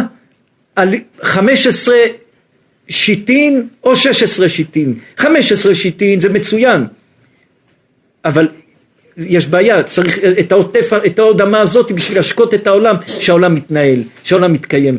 אדם צריך בכל דבר בחיים לדעת את האיזונים. בבית שלך אתה צריך לדעת את האיזונים, בעבודה שלך אתה צריך לדעת את האיזונים, עם הילדים אתה צריך לדעת את האיזונים, במה שאתה אוכל אתה צריך לדעת את האיזונים, איך שאתה יושן אתה צריך לדעת את האיזונים. כל המהות של החיים של האדם הוא חייב איזונים. אדם שחי בחיים בלי איזונים והולך מתי שהוא שמח יותר מדי, מתי שהוא עצוב יותר מדי, הוא הולך מקצה לקצה, זה ככה בית המקדש, העולם עלה וכמעט העולם נחרב. אבל מתי שאדם יודע לשים את הכל במידה, גם שהוא מתווכח במידה, גם שהוא רב במידה, גם שהוא שמח במידה, גם שהוא כל דבר בחיים במידה, גם שהוא עצוב במידה, כל דבר לדעת לשים אותו במידה, לא ללכת לצד הקיצוני בשום עניין בחיים. למה דווקא להיחנק? יגידו לנו, למה להיחנק? אפשר לומר, דוד לא אמר להם אני אחנוק אותו, המים יעלו וניחנק. כביכול כולנו ניחנק, לא אני יחנוק אותו, אני ירוג אותו, כולנו ניחנק במים. אומרים שקריאת חכם וקריאת נאיבה, בסוף הכי טוב ובאמת ניחנק. כן, כן צדיק.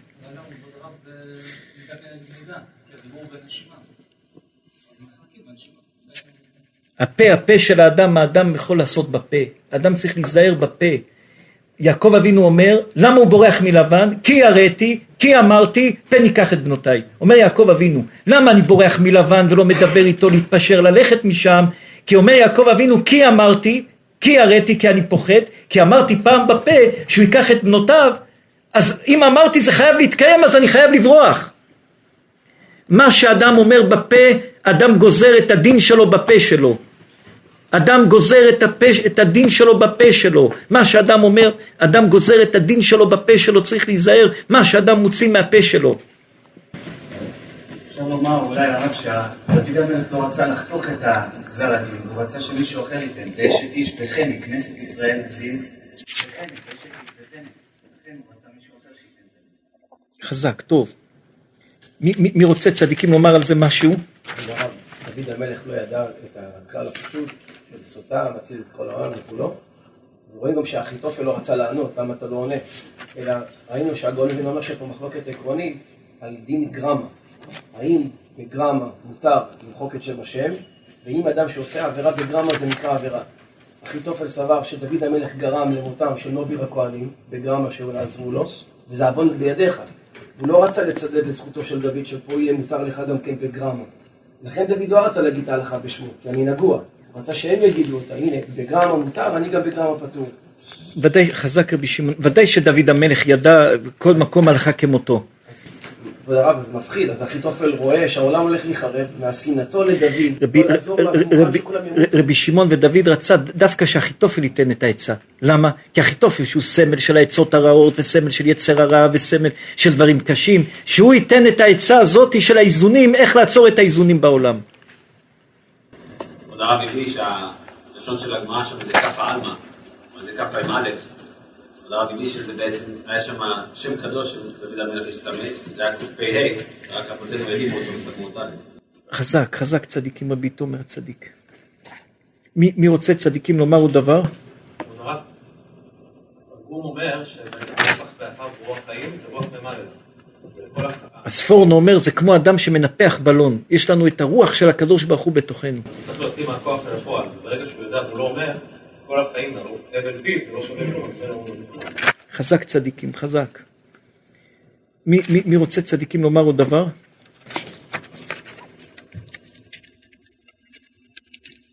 כל העניין של הפרשת כתבו, הקללות, הדברים הקשים שקוראים כל פעם, זה דברים.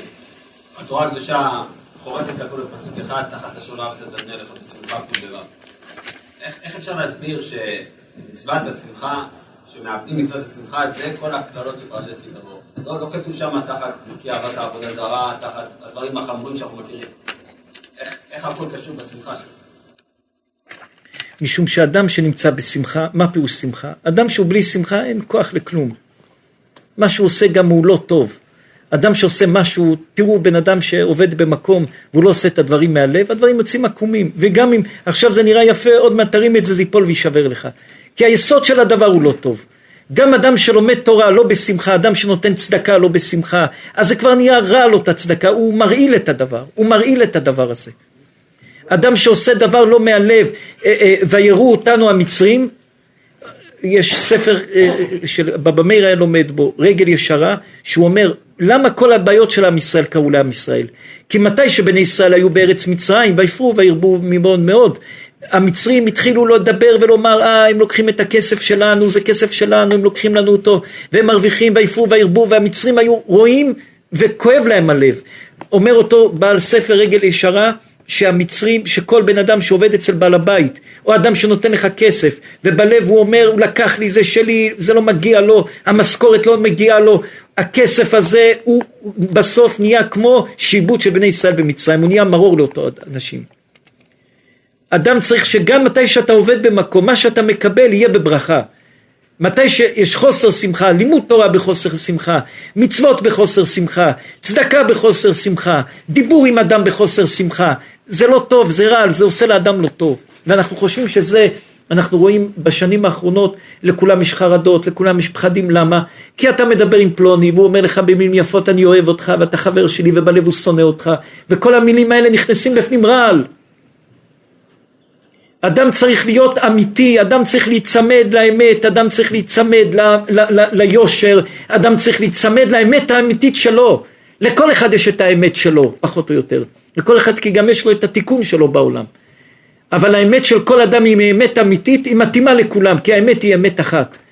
כל אחד היא באה בצורה אחרת, אז בצורה אחרת שהיא באה, היא בסוף תתיישר להיות אחד ושלם.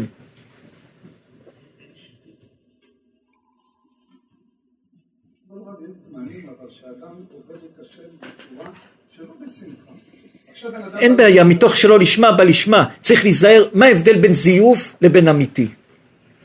הנה שאלה, נשאל ביחד, מה ההבדל בין זיוף לבין אמיתי? מה ההבדל בין זיוף לבין אמיתי? הנפש. אדם יודע שזה שקר, הוא לא שמח את זה. חשבנו על זה בחג הרבה. היינו בצער, היה איזה אדם שאכל איתנו בחג והוא אמר לנו מה שקרה בשבת. והיינו בצער גדול, וישבנו והתעמקנו לנו בצער עמוק. אמרנו, אנחנו רוצים להבין, הרבה פעמים בחיים כואב לנו דברים, ורוצים להבין מה זה כאב אמיתי ומה זה זיוף של כאב. ובוא ננסה לראות מהתורה מה זה כאב אמיתי ומה זה זיוף של כאב. מה זה אמת ומה זה זיוף? מה ההבדל בין אמת לבין זיוף? נחדד את השאלה, מה ההבדל בין אמת לבין זיוף? יש מדרש, המדרש מספר על אגריפס המלך. המדרש אומר על אגריפס המלך שהוא הלך למלחמה. ובדרך שהוא הלך למלחמה, הוא ראה איזה זקן אחד, שהזקן הזה מטפל בעץ של תאנים שלו. אגריפס המלך אמר לו, בשביל מה? אתה זקן, לך לבית, תישן. תשמור, תלך לבית אבות, תלך לפנסיה, מה אתה עובד? אגריפס, האיש הזקן הזה אמר לו, אני עובד בשביל הילדים שלי, בשביל המשפחה, אני לא רוצה להפסיק לעבוד. אגריפס המלך יצא למלחמה, היה במלחמה, אחרי 3 שנים חזר. מתי שהוא חזר, הוא ראה את אותו זקן, עוד עובד בעץ, לוקח תאנים, לוקח דברים, ועובד קשה, עובד חזק. המלך אמר לו, מה זה? הוא אמר לו, כן, הנה אני עוד עובד, עוד טוב. לקח אותו אדם קערה, מילא אותה בתאנים יפות, ונתן למלך מתנה. המלך שמח, והמלך העריך אותו, והמלך אמר, למדתי ממך הרבה, איך אדם צריך לעבוד, ולא להפסיק לעבוד, וגם אם הוא זקן, היה לי הרבה השראה ממך. ותמורה לזה, את הקערה שהייתה מלאה בתאנים, אני מלא לך אותה ביהלומים. נתנו לאותו אדם קערה מלאה ביהלומים. אותו אדם שמח, כבר קנה לכל הנכדים שלו בתים, לכל המשפחה בתים, כבר היה לו איך לסדר את כל המשפחה. כמו תמיד, לאותו אדם הייתה שכנה, שהשכנה הלכה לבעלה, ובכתה לו ואמרה, אתה רואה, כולם הולכים למלך, נותנים למלך פירות, והמלך נותן להם יהלומים, ואתה לא נתת פירות, לא קיבלת יהלומים, אני אתן לך עצה טובה מה תעשה. תיקח גם אתה קערה, הוא שם רק תאנים, אתה תשים גם תאנים, וגם תפוחים, וגם הרבה פירות, ותיתן למלך וקערה גדולה, גדולה, גדולה, והיא תהיה מלאה ביהלומים. אותו אדם שמע לאשתו, הלך, לקח קערה גדולה מאוד, מילא אותה בתפוחים, מילא אותה בפירות, והלך למלך. אמר למלך, גם אני, כמו השכן שלי, שמעתי שהמלך אוהב פירות, הנה פירות טובים למלך. המלך אמר, תתפסו אותו, תורידו לו את הבגדים, וכל הפירות שהוא הביא לי, תזרקו עליו את כל הפירות. נתנו לו מכות, זרקו עליו את כל הפירות, ממש כל העיניים שלו היו נפוחות, כל הגוף שלו היה נפוח, ובא לאשתו בוכה ואומר לאשתו, תראי מה עשית לי, תראי מה גרמת לי, תראי מה עשית לי. אז קודם כל, והוא אומר לאשתו, מזל שלא שמת לי אתרוגים. מזל שלא שמת לי אתרוגים. משמע שאתרוגים, יש לעם ישראל איזה משהו מנהג קדום לזרוק אתרוגים על אנשים. גם אותו זמן מה שהיה בבית המקדש, שמתי שהיו הולכים לשמחת בית השואבה, היו מרימים ביד את המים, והיו אומרים תשפוך על היד. היה איזה צדוקי אחד שאמר תשפוך על הרגל, ואז רגמו אותו באתרוגים. כבכל עם ישראל כועסים זורקים אתרוגים. כבכל גם זה מראה שאני מוכן לאבד את הדבר היקר, אתרוג, ששילמתי עליו הרבה כסף, ואני מוכן לזרוק את זה עליך בשביל האמונה שלי. אמר, יש מזל שלא שמת אתרוגים, האם שמת אתרוגים, מה היה קורה? עכשיו, מה אנחנו רואים פה? אמת וזיוף. אותו אדם שדיבר עם המלך אמת, קיבל יהלומים. אותו אדם שבא בזיוף, קיבל מכות. כי משהו שהוא אמיתי, זה משהו עמוק ביותר. דבר שהוא לא אמיתי, הוא דבר שטחי. בן איש חי שזה מוסר עצום על איזה בן אדם שישב כל הלילה ללמוד תורה והיה באורות עליונים, רמז לאורות עליונים משנת חסידים שנויה היה באורות גדולים ויצא מהישיבה אחרי משמר כל הלילה למד, הוא הלך בדרך, פתאום הוא ראה איזה אור מאיזה בית, הסתכל וראה חבורה של עריצים ופריצים משחקים בקובייה, משחקים באימורים, הוא נכנס והתחיל לצוק עליהם, רשעים, מה אתם עושים, עד מתי רשעים יעלוזו, מה אתם מבזבזים את הזמן, משחקים בקובייה, מתעוללים, מתנהגים לא יפה, אותם אנשים נכנס בהם יראת שמיים, לקחו את כל הכסף, נתנו לו, ביקשו סליחה, הלכו לבית, ועשו חרטה גדולה על מה שעשו. אחרי 2-3, עוד פעם היה חסר לאדם הזה כסף, הוא אמר, איך אני אעשי כסף? הוא אמר, אני אלך לאותו מקום, אני אסדר כובע יפה, וילך ויעשה הצגה שצועק עליהם, הם יתנו לי את הכסף. הוא אומר, בן איש חי הוא נכנס, סידר את הכובע יפה, התחיל לצעוק ועשה פנים, הם קמו, שבו לו הידיים, הרגליים, עיקו אותו מכות נאמנות, 1 ואחת, 1 ו2, 1 ו3, עיקו אותו מכות נאמנות. הוא בא לרבא צועק, רבא, למה פעם שעברה נתנו לי כסף והפעם מכות? אמר לו, הרבא, פעם שעברה עשית את זה לשם שמיים, קיבלת כסף. הפעם עשית את זה בשביל כסף, קיבלת מכות. זה הבדל בין אמת לבין זיוף. אמת מארץ תצמח. אם זה דבר אמיתי, הוא אמיתי. אם זה דבר מזויף, אבל אז מה זה להעתיק? הרי כולנו חיים באיזשהו העתק של דורות קודמים. אז זה זיוף. ישמעו אוזניך מה שפיך מדבר, רבי בן ציון. זה זיוף. להעתיק את המקור, מה זה להעתיק? להעתיק זה זיוף. יש לאדם משהו מסוים. אני רוצה את אותו משהו. זה לא אומר שאני אקח לו את משהו שלו, אני אסיף. אז אתה כבר לא מקורי. אותו דבר זה דבר מקורי, שיש אותו... בן ציון עכשיו פלפולים, מקורי לא מקורי, מה זה זיוף, מה זה מקורי, מה זה להעתיק. ננסה, רבי בן ציון לא ננסה ללכת ככה, ננסה לתת תשובה. מה זה זיוף, מה זה מקורי, מה זה להעתיק. אנחנו צריכים איך לחיות. על פי מה שהיה בדור קודם, או איך. איך אנחנו צריכים לחיות. הרב אמר, שמתוך שלא לשמוע, מה לשמוע? אבל איך אנחנו, הרבי הצדיק, איך אנחנו צריכים, שאנחנו אוהבים אתכם מאוד מאוד מאוד מאוד, יש לנו אהבה עצומה עליכם, עצומה, עצומה, עצומה. אתם מהידידי נפש שלנו. איך... מה, נסתכל על הדורות, אם לא תדילך היפה בנשים צילך בעקבי הצאן. אם יש דור שלא יודעים איך להתנהג, צריך לצאת, לראות איך עקבי הצאן, מה הם עשו שאנחנו נעשה. מה, איך אנחנו צריכים להסתכל לזיוף או מקור, או ללמוד מהדורות הקודמים וללמד את הדורות הבאים. אומרים בשם צדיקים, כמו שהרב אמר, שאצל שמחה, אפילו זה לא באמת שלמה. והיית אך שמח, רשת היבס. שוב, אפילו מעשים לך, זה לא באמת, לא אמיתי, זה נכנס, מתוך שלא לשמה בא לשמה, נסתכל על התורה שבכתב ותורה שבעל פה, החמישה חומשי תורה, על כל מילה בתורה, נמרה עליה תילי תילין של הלכות, ובנו מזה יסודות עצומים, אבל מה זה לא זז מהמילה של התורה, זה לא יכול לזוז מהמילה של התורה, אם מי שלא יבוא, יבוא אליהו הנביא ויגיד לנו משהו הפוך מהתורה, אנחנו לא שומעים לו. יבוא עכשיו הרב הגדול ביותר בעולם, ויגיד לנו משהו לא בתורה, נגיד לו תלך מפה. יבוא משיח, יבוא, אם משיח זה משיח, אבל גם המשיח לא יגיד לעשות נגד ההלכה. יבוא מי שלא יבוא, ויגיד לנו מה שלא יגיד לנו. אם זה נוגד את ההלכה, להגיד לו לך מפה. להגיד לו לך מפה. זה גם מה שהיה הדבר שאותו רשע שבתאי צבי, מתישהו, איפה היה הבעיה? ומה היה הטענות על אותם אנשים שנפלו ברשת שלו? אין בעיה, אתה חושב שהאיש הזה צדיק, אין בעיה, זכותך. כל אחד חושב על מישהו אחר שהוא צדיק, זכותו. צריך להשתדל ללמד על כולם זכות שכולם צדיקים. אבל ברגע שבן אדם פורץ הלכות מהתורה, אתה לא יכול להישאר באותו מקום, להגיד הוא צדיק, הוא פורץ הלכות מהתורה. לאף אחד אין כוח ולאף אחד אין יסוד ולאף אחד אין סמכות לפרוץ תק קטן של התורה.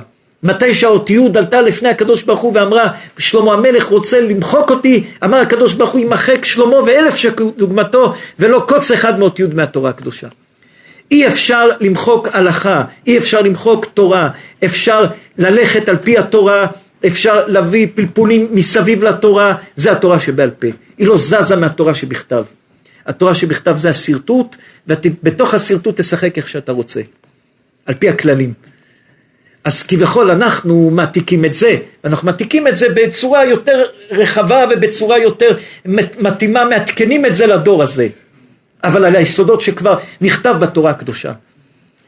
ודור הבא, אחר כך היה תורה שבעל פה, היה את הגמרא, היה את המשנה, רבי הקדוש אסף את המשניות, מה שהוא לא אסף במשניות, רבי הקדוש לא הכניס את כל המשניות, הכניס רק מה שהוא החליט מהחלטה שלו, או מידיעה שלו, ודאי הקדוש ברוך הוא סיבב את הכל, מה יהיה במשנה, מה שלא נכנס במשנה, זה הפסיקתא, כל מה שלא נכנס במשניות, נכנס בפסיקתא, אז הפסיקתא זה, היה צריך להיות במשנה, ולא היה במשנה, זה הפסיקתא, כל הפסיקתות זה דברים שהיו צריכים, ואחר כך הברייתות.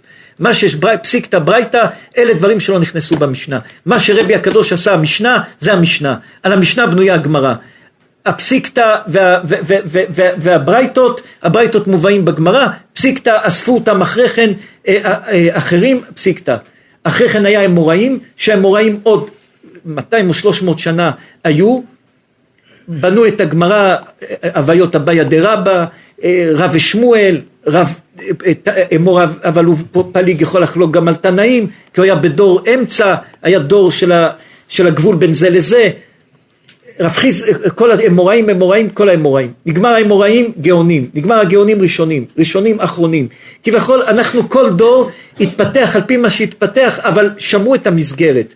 אנחנו, רבי בן ציון הצדיק, לא זייפנו, לא העתקנו, לקחנו את המסגרת שלהם, והרחבנו את זה על מה שצריך להרחיב. אז אין בעיה רבי בן ציון. עכשיו באדם צייר ומצייר ציור, הציור זה לא מקור שלו ב100%. זה מקור שלו אם לקח מפה ולקח מפה ולקח מפה. זה ערבוף של הרבה דברים ביחד. הערבוף של הרבה דברים ביחד. שיבוא אדם עם השראה מקורית, שיברא משהו... אולי זה היה בזמן האבות הקדושים שאנשים באו עם השראה שלהם, שבנו משהו הכל שלהם. להסתכל, כל דבר בתורה, הגמרא אומרת ככה, מביאים את הראשונים, מביאים את האחרונים, מביאים כך, מביאים כך, הכל בנוי. הגמרא אומרת, למה קוראים לזה תלמוד בבלי? זה בלול בכל הדברים, בלול בגמרא, בלול בכל הדברים. את ההשראה של הדברים הראשונים זה משה קיבל תורה מסיני, הוא קיבל תורה מסיני. אחר כך כבר זה דברים אחרים. אחר כך עשה לי יהושע, יהושע לזקנים, זקנים לנביאים, זה כבר כל אחד כבר היה לו את הדעה שלו.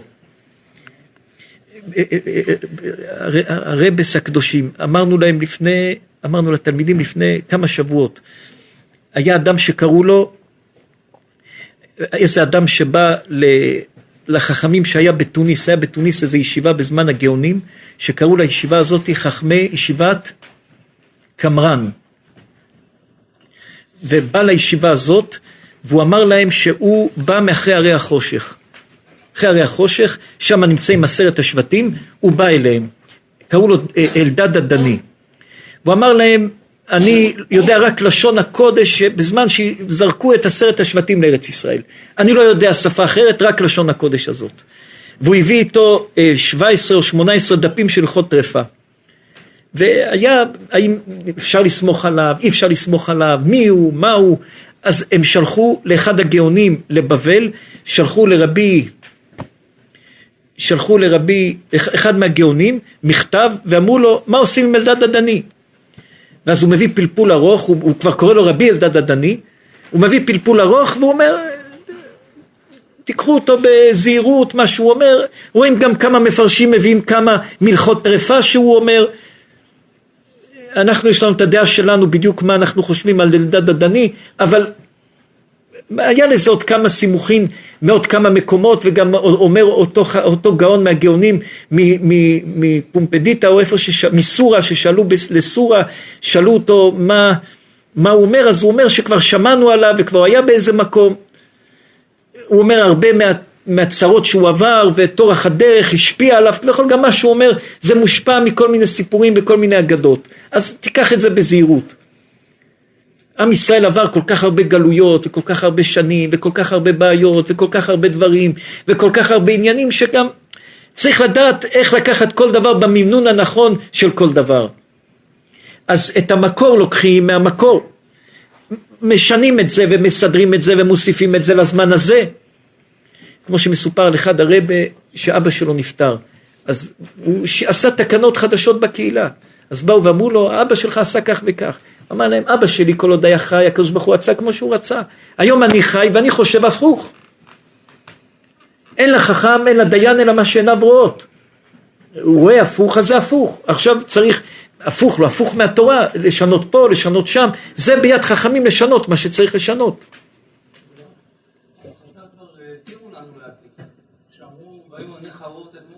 לא, ודאי. זה לא נקרא להעתיק, זה נקרא לעשות, לעשות מה שצריך לעשות, זה ללמוד הלכה, זה נקרא שימוש, או איך שתקרא לזה. גם קנאת סופית הרבה חוכמה, אדם יקנה ברבו. יותר טוב לא לקנות מהרב, זה עושה רק בעיות. לא בשמי, רוחנית. מה? קנאה רוחנית.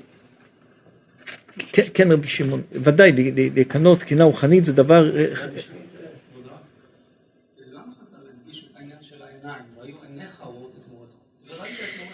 רבי בן ציון צדיק, נסדר את זה ככה, חיקוי עם תחרות זה מוצלח. מה פירוש חיקוי עם תחרות?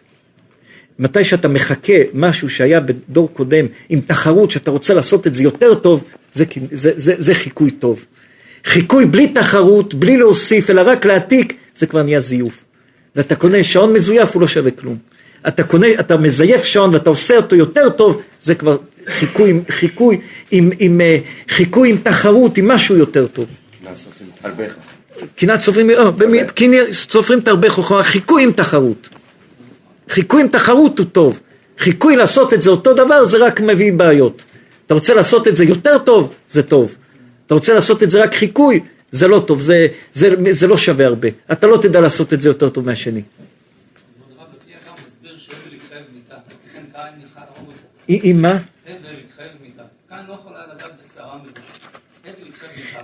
אם נסתכל שקין לא חזר בתשובה על העבירה שלו, הוא רק אמר מי שימצא אותי יהרוג אותי, לא מצאנו שקין עשה תשובה. אנחנו אומרים ביום ראש השנה באי רצון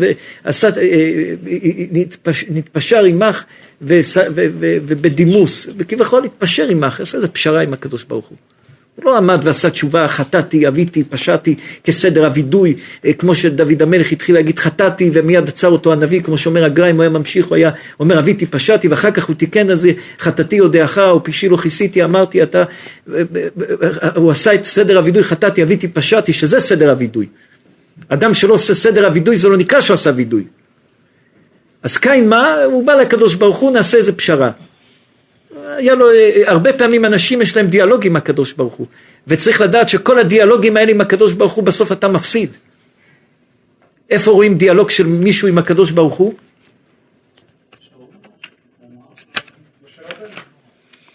משה רבנו אחד, איזה עוד דיאלוג אנחנו רואים? אברהם בסדום, אבל אחד הדיאלוגים הידועים זה דוד המלך והקדוש ברוך הוא.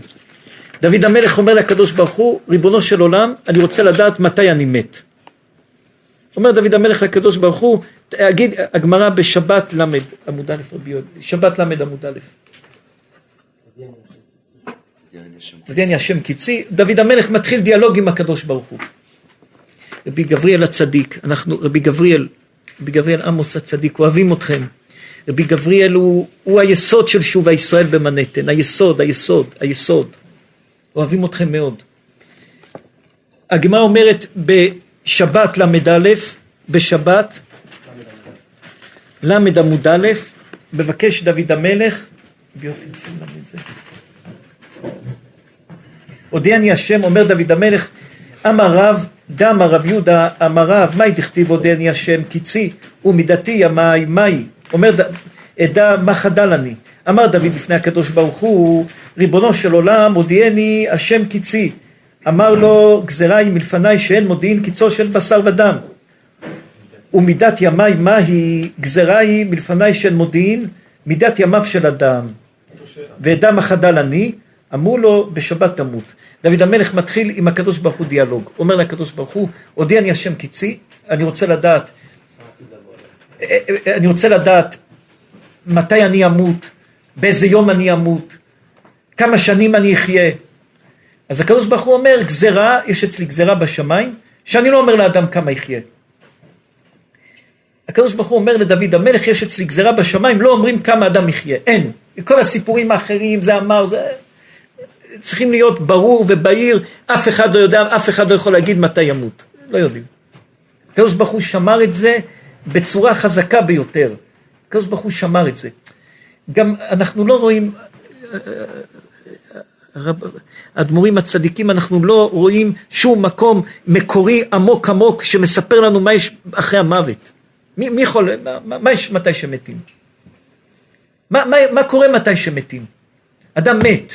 הנה רואים, 1,000 אנשים מתו. אז כל 1,000 אנשים האלו, 800 שמתו, 800 יהודים שמתו על קידוש השם, כתוב בספרים הקדושים, הם נמצאים בהיכל, ידוע שבשמיים זה היכלות.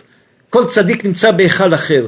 אז הם נמצאים בהיכל הגבוה ביותר, אלה שמתו על קידוש השם, שמתו בגלל שהם יהודים, הם נמצאים בהיכל הגבוה ביותר. למשל, בהיכלות שבשמיים, בהיכל שבתיה בת פרעה נמצאת, היא נמצאת בהיכל אחרי האימהות, יש היכל של האימהות שלנו, שרה, רבקה, רחל ולאה, הם נמצאים בהיכל הכי גבוה, בהיכל מתחתם, בשמיים, מי נמצא? בתיה בת פרעה לפני יוכבד. בתיה בת פרעה נמצאת בהיכל הגבוה ביותר של אנשים, מי שנמצא איתה, אנחנו לא ראינו את הזוהר הזה כמה שנים, אבל צריך לדקדק בזה. אנחנו חושבים אביגיל, אשתו של דוד, היא הייתה נקראת נביאה, היא נמצאת שמה, לא זוכרים עוד מי בדיוק נמצא שמה, אבל יוכבת נמצאת שתי היכלות מתחתיה. בתיה בת פרעה, היא זכתה לשבת בהיכל אחרי האימהות של העולם, כי היא לימדה, וכתוב שם שכל יום משה רבנו ראיה ממנה מגיע מההיכל שלו לכבודה ונכנס לכבודה, על מה שהצילה אותו וגידלה אותו, על מה שהצילה אותו וגידלה אותו ולקחה אותו וגידלה אותו. גם בשמיים עד היום משה רבנו יוצא מההיכל שלו כל יום לבקר את בתיה בת פרעה, לא לבוא לנסוע לטוס לראות מישהו. משה בשמיים עוזב את ההיכל שלו איפה שהוא נמצא בשמיים והולך לבקר את בתיה בת פרעה. עד כדי כך הכרת הטוב זה משהו חזק ביותר, ואדם שפגום בהכרת הטוב הכל פגום אצלו, הכל פגום אצלו. אדם שאין לו הכרת הטוב הכל פגום אצלו וכל מעשיו מקוללים. אין אדם שהוא חוסר הכרת הטוב שיצא לו משהו טוב ממשהו. מתי שאדם יחשוב, הקשר שלי עם החבר שלי, הקשר שלי עם מישהו, אם הוא דורך על חוסר הכרת הטוב, תדע אתה טועה. אפילו שכל ההצדקות בעולם, אדם קרוב אצל עצמו והוא בטוח שהוא צודק, אבל אם יש חוסר הכרת הטוב, תדע אתה טועה. זה המנורה האדומה שמעבבת לך, יש לך חוסר הכרת הטוב, תדע טעות אצלך. כל בניין שבנוי שהיסוד שלו חוסר הכרת הטוב, אז הבניין הזה הוא בניין של טעות. תדע אתה במסלול שמוביל אותך ליצר הרע, למקום האפל והשפל ביותר. חוסר הכרת הטוב זה אחד הדברים הקשים ביותר. גם משה רבנו בא לבקר את בתיה בת פרעה, להחזיר להכרת הטוב שהצילה אותו מהיאור לפני 4,000 שנה. כל יום בא לבקר אותה.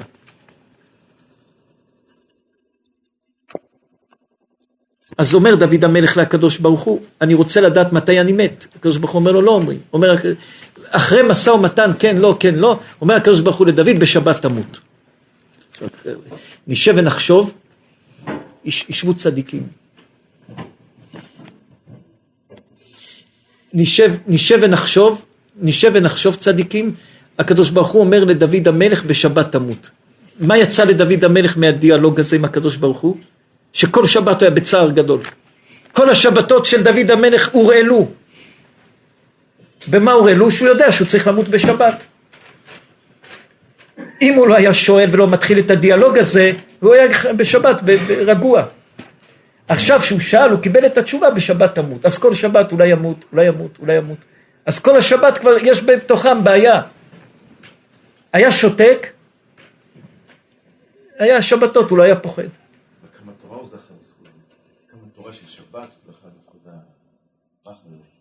גם על זה אפשר לדבר ואפשר להתווכח. אז הקדוש ברוך הוא אומר לדוד המלך, תמשיכו הגמרא. הגזרה מפני שאין מודיעים לאדם מגלידת ימיו של אדם, וידע מחדר אני, אמר לו בשבת תמות, ביקש דוד אמות באחד בשבת. דוד המלך כבר רוצה למות ביום ראשון. אמר לו כבר הגיע הזמן. אמר לו הקדוש ברוך הוא, הגיע הזמן של שלמה. ואין לזכות לדעת בחברתה כי אפילו כמיו נימה. עמוד בערב שבת, אמר לו כי טוב יום בחצריך מעל. יראו, מה הקדוש ברוך הוא, מי אומר כי טוב יום בחצריך מעל? מי אמר את זה? שלמה. מי אומר כי טוב יום בחצריך? דוד, בתהילים. אז הקדוש ברוך הוא מביא לו ציטוט ממה שהוא אמר. הקדוש ברוך הוא מביא לו ציטוט, כי תהיום בחצריך אתה, מי כתב את התהילים? דוד. הקדוש ברוך הוא מביא לו ציטוט מדוד המלך. הדיאלוג עם הקדוש ברוך הוא, מה? אתה עושה דיאלוג עם הקדוש ברוך הוא, אין בעיה, תעשה דיאלוג, אתה מדבר עם עצמך. כי תהיום כבר אמר דוד, מי אמר? כי תהיום בחצריך. מי אמר? כי תהיום בחצריך? דוד המלך. אומרים בשם התפארת שלמה, אברהם אבינו, גם כן, ניהל דיאלוג עם הקדוש ברוך הוא. וברוך אמר לו, קח מהזבינך, שיחיתך, השאהבת. והוא אמר, יש לי שני בנים. שיחיתך, שניהם יחידים, זה למו וזה למו. השאהבת, אני אוהב את שניהם. היה לו לקח את ישמעאל, ולשחתו אחת, אלא תמיד, ונחסכים הרבה צרות, והוא ניהל דיאלוגיה, ואנחנו... בגבריה. הבנתם רבי גבריאל מה? נו, אז מה יצא? ימשיכו את הגמרא? טוב, ליום אחד שאתה יושב ועוסק בתורה, מאלף עולות שעתיד שלמה בנך להקריב לפניי על גבי המזבח. טוב, תפתחו את דברים רבה, י' פרשת וזאת הברכה. דיאלוג של משה רבנו. משה רבנו מתקרב יום מותו. מתקרב הזמן שמשה רבנו צריך להחזיר את הנשמה לקדוש ברוך הוא.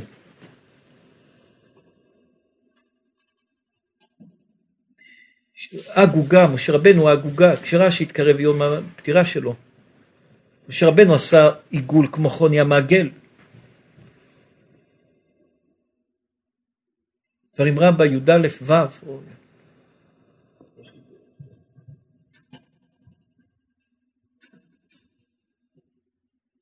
רבי שמעון. כן, זה ארוך או לא יכול להתחיל? תתחילו איפה שאתם חושבים שצריך להתחיל. זאת הדרכה, דבר אחרי זאת הדרכה, אמר רבי שמעון, כיוון שבא משה לבני ישראל. הנה, אתם, לא, ימשיכו. באו לפני מותו, רבנן אמרו, מה עשה משה נטל את מלאך המוות, תשלחו לפניו. אגוגה. וזאת הדרכה, הלכה אדם ישראל לבני לטוב בתורה, למה זכה משה שבא לבני ישראל, בשעה שגיעה בני שלמה להתפטר. כל ההגיעה הזו, אין כבורים חרמורים, אמרנו 10 מיטות כתובות על בן משה ואלוהים.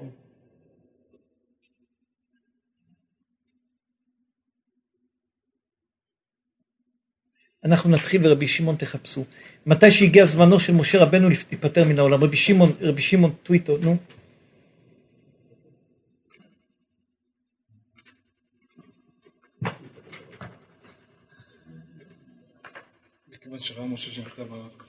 כיוון שראה משה שנגזר עליו גזר דין,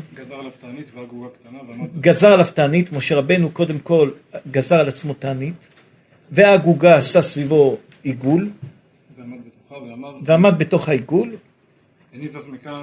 אמר לקדוש ברוך הוא אני לא זז מפה, זה בעיה, מתי שבן אדם, נניח את זה בצד, צריך לדעת יסוד, מתי שבן אדם שם את עצמו במקום, ואומר אני פה, הוא נהיה פגיע.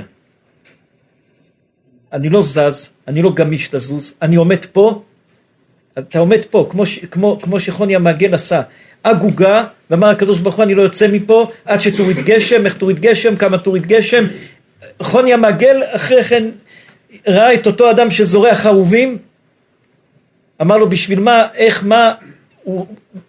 הלך לישון והתעורר רק שהנכד שלו היה, ואז לא הכירו אותו, לא ידעו מי הוא, ואמרו חברותא ומיתותא ונפטר חוני המעגל. בן אדם ששם את עצמו במקום, אז הוא גם לא יכול לזוז מהמקום. אף פעם אדם צריך לדעת ביסוד בחיים, אל תגיע למצב, תגיד אם אתה לא עושה, אני עושה. אם לא יהיה, אני אעשה. אף פעם אל תקשור את עצמך במשהו מסוים. מתי שאתה שם את עצמך ואומר אני לא זז מפה, אז אתה נהיה פגיע, אתה לא יכול לזוז בדברים. עכשיו, חוני המעגל היה כל כך בטוח במה שהוא עושה, והוא ראה את הצער של עם ישראל, הוא היה מוכן לעמוד ולהיות פגיע. אבל אדם בחיים שלו צריך לדעת יסוד גדול, אל תגיד דברים שאחר כך לא תוכל לעמוד בהם. אל תשים את עצמך באיזושהי נקודה שלא תוכל לחזור אחורה.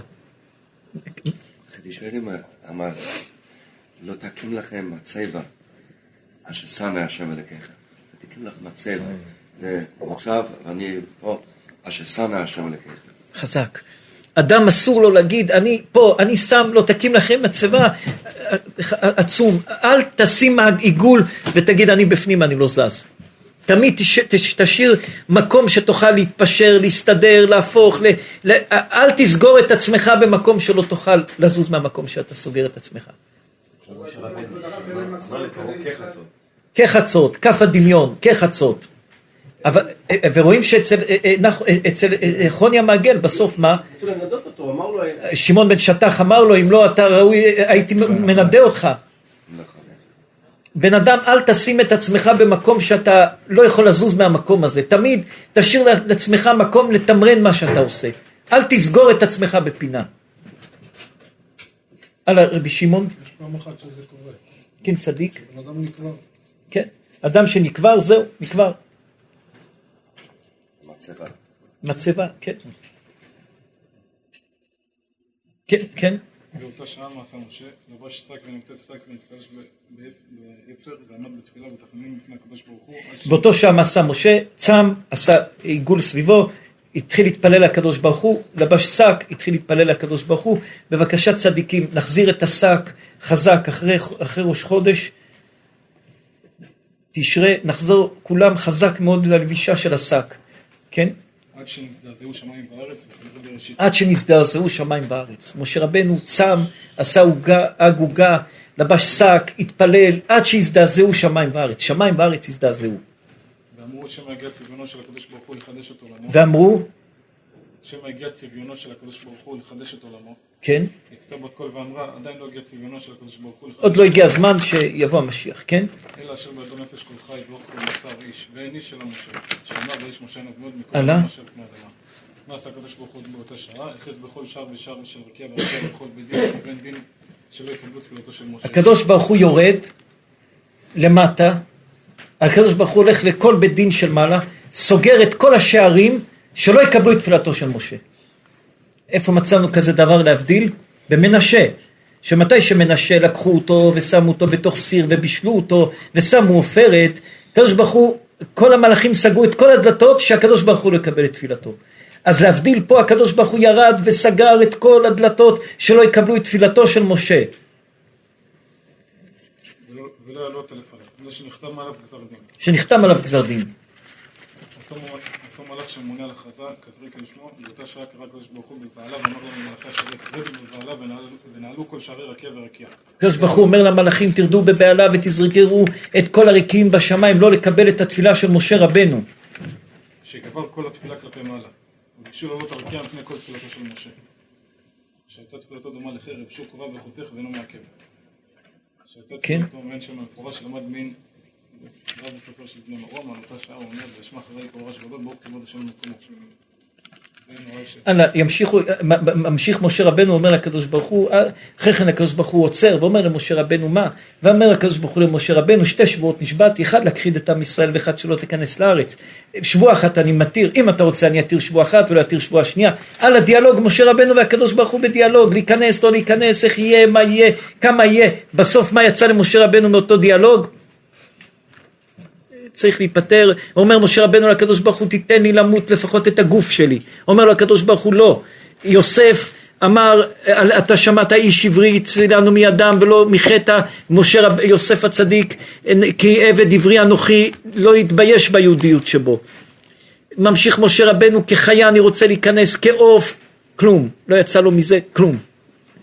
מדיאלוג עם הקדוש ברוך הוא לא יוצא הרבה. תלמד לעשות את הדברים עם הקדוש ברוך הוא בתמימות. חס ושלום, הם עשו את זה, פתחו לנו דלתות ושערים שאנחנו צריכים ללכת בהם. הם פתחו לכולנו מרחבים עצומים שאדם יכול ללכת בהם, האבות הקדושים פתחו. אבל אתה עם עצמך תמים תהיה עם השם אלוקיך, עם הדיאלוגים שלך עם הקדוש ברוך הוא. השם נתן לי, לא נתן לי, כמה נתן לי, למה לא טוב לי, למה פעם היה לי, עכשיו קשה לי, איך היה לי, מה היה לי, תפסיק עם זה. תמים תהיה, תלך עם הקדוש ברוך הוא בתמימות. תמים תהיה עם השם אלוקיך. יש דברים שהם דברים לא פשוטים, שאדם צריך להיות חזק בהם באמונה, כמו אלישע בן אבויה. אלישע בן אבויה, למה כפר בהקדוש ברוך הוא? אז הגמרא אומרת שכתוב שלח תשלח את האם ואת הבנים תיקח לך, למען ייטב לך וארכת ימים. אם אתה משלח את האם ואת הבנים אתה לוקח לך, אז על זה תקבל שכר של אריכות ימים, שילוח הקן. אלישע בן אבויה יום אחד היה יושב מתחת עץ, וראה אדם מטפס לעשות מצוות שילוח הקן. עשה מצוות שילוח הקן, ירד מהעץ, נפל ומת. למחרת הוא נמצא שם ורואה, אדם מטפס על עץ, לוקח את הבנים ולא עושה שילוח הקן, והוא יורד שמח וטוב לו. אמר אלישע בן אבויה, איך יכול להיות כזה דבר? כתוב בתורה שלח תשלח את האם, ואת הבנים תיקח לך למען ייטב לך וארכת ימים, הבטחה של הקדוש ברוך הוא לאריכות ימים. ואדם השני, שאדם שעשה את זה מת באותו רגע, ואדם שעשה עבירה הפוכה מאריך ימים. עמד וכפר בקדוש ברוך הוא.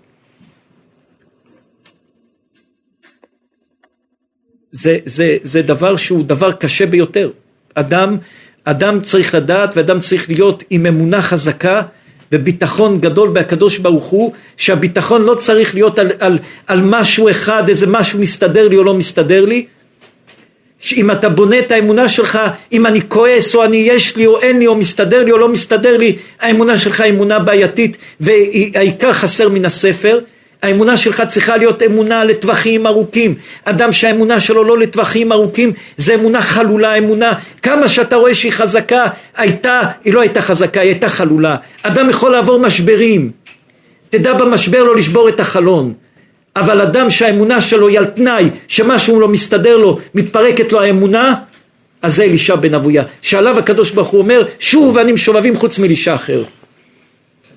האמונה צריכה להיות אמונה חזקה, לא אמונה חלולה, לא אמונה שאם יש משבר או משהו לא טוב מתפרק הכל, לא אמונה שגם אם אתה רואה שכתוב שילוח הקן על זה זוכים לאריכות ימים, ואלישע בן אבויה יורד ורואה מישהו מקיים את המצווה ומת, ומישהו עובר על המצווה וחי, זה לא שובר את האמונה.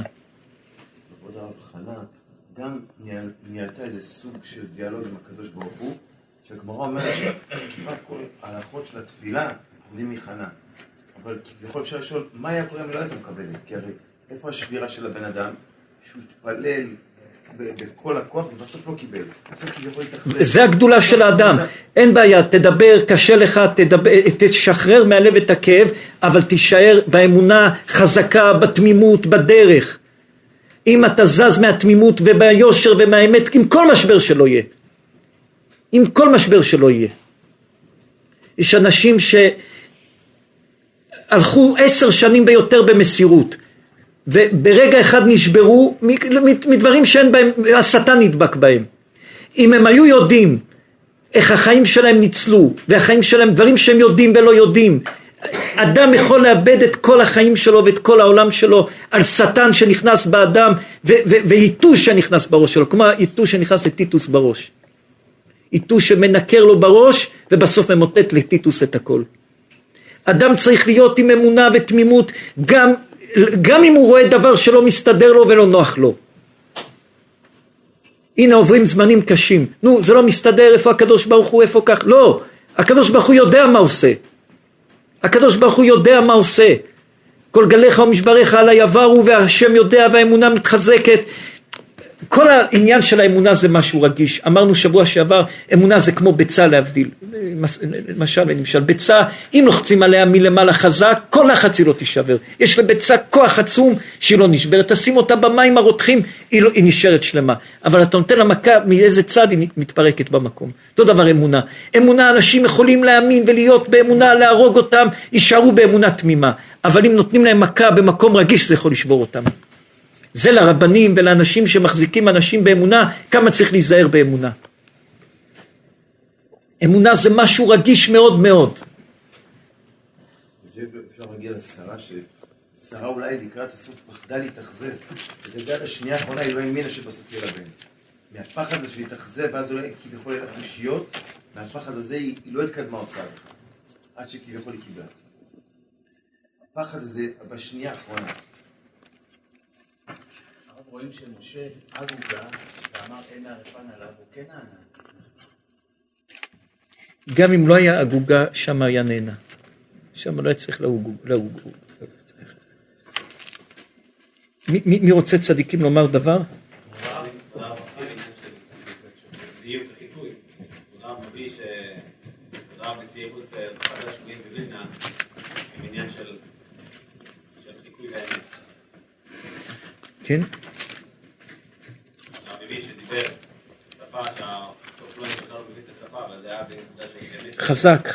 חזק תומר הצדיק. לא אפשר להגיד עוד דבר, כבוד הרב ביום חמישי סיפר על שיח בת אשר, ששיח בת אשר בא ליעקב ואמרה לו בשחי. אז כבוד הרב אמר לפני כמה שנים שיעקב לא התרשם. אמרה לו, אבא, יעקב, יוסף שולט מקום מצרים. הוא לא התרשם. וישא עיניו וירא את עגלות יוסף, ותחי רוח יעקב. זאת אומרת, הרוח שלו מתי היא חיה מהרוחניות. חזק, עצום. מי רוצה צדיקים לומר עוד דבר? כבוד הרב, אולי אפשר להגיד לפי הרב חיים, אני אומר שמשה לא נכנס לארץ, שהגלות, שהשם לא ישליך את חמתו על עצים ואבנים, נוכל לגלות את עם ישראל וחס וחלילה לא יהיה אפילו היום. לפי היסוד שרבנו אמר על ענן הרבי פלאטי, שבתפילה לא חוזר שום דבר, שום ישועה לא יכולה לחזור בתפילה. לכן משה לא יכל להיכנס לארץ על ידי תפילה, אמר לו, אל תעשה את הדבר. חזק. עניין כבוד הרב שלא לעמוד במקום, אפשר להגיד אילו מסעות בלב. רבי יואל, תוציאו סנהדרין קופי. מנשה בא בחלום לרב אשי. כן, אלה מסעי. אילו מסעות, מסעי בני ישראל. מתי בני ישראל? מתי שבן אדם מסעי במסעות, זה לא במקום. רבי דוד, כמה זמן השיעור? כמה דקות נסיים.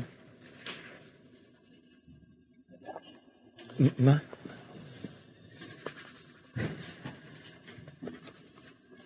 רבי שמעון יוציאו, מנשה בא בחלום לרב אשי.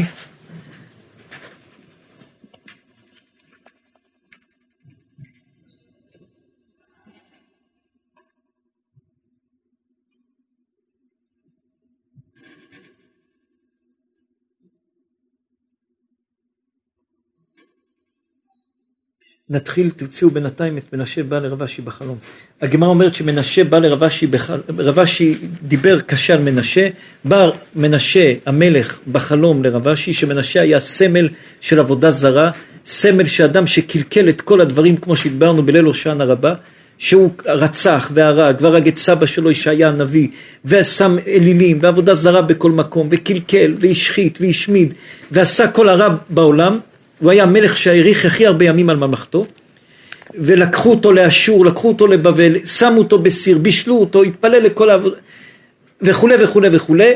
הוא בא לרב אשי בחלום ואמר לו, אם היית בדור שלי, היית רץ ועובד עבודה זרה. מרים את הסמלה שלך ועובד עבודה זרה.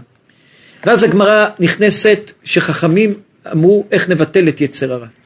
איך נבטל את יצרה של עבודה זרה? תוציאו רבי שמעון את הגמרא.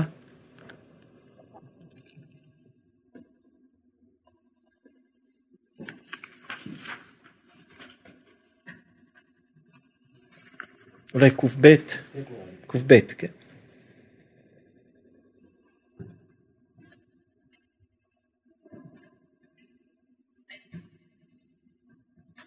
הגמרא אומרת,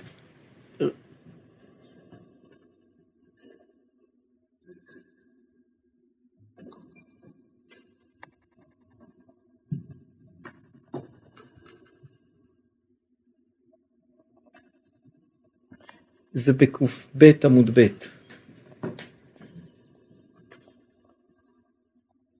אנחנו חושבים, גם?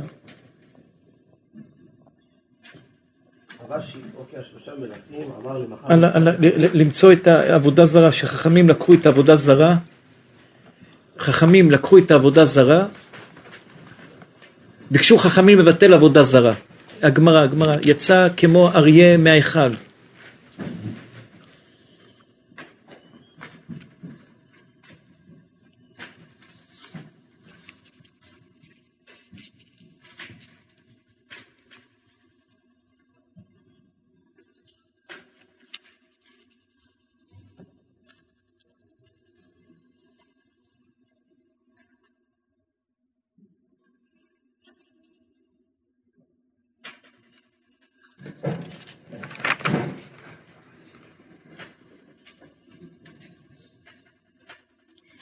יצא פתק מהשמיים ואמר אמת.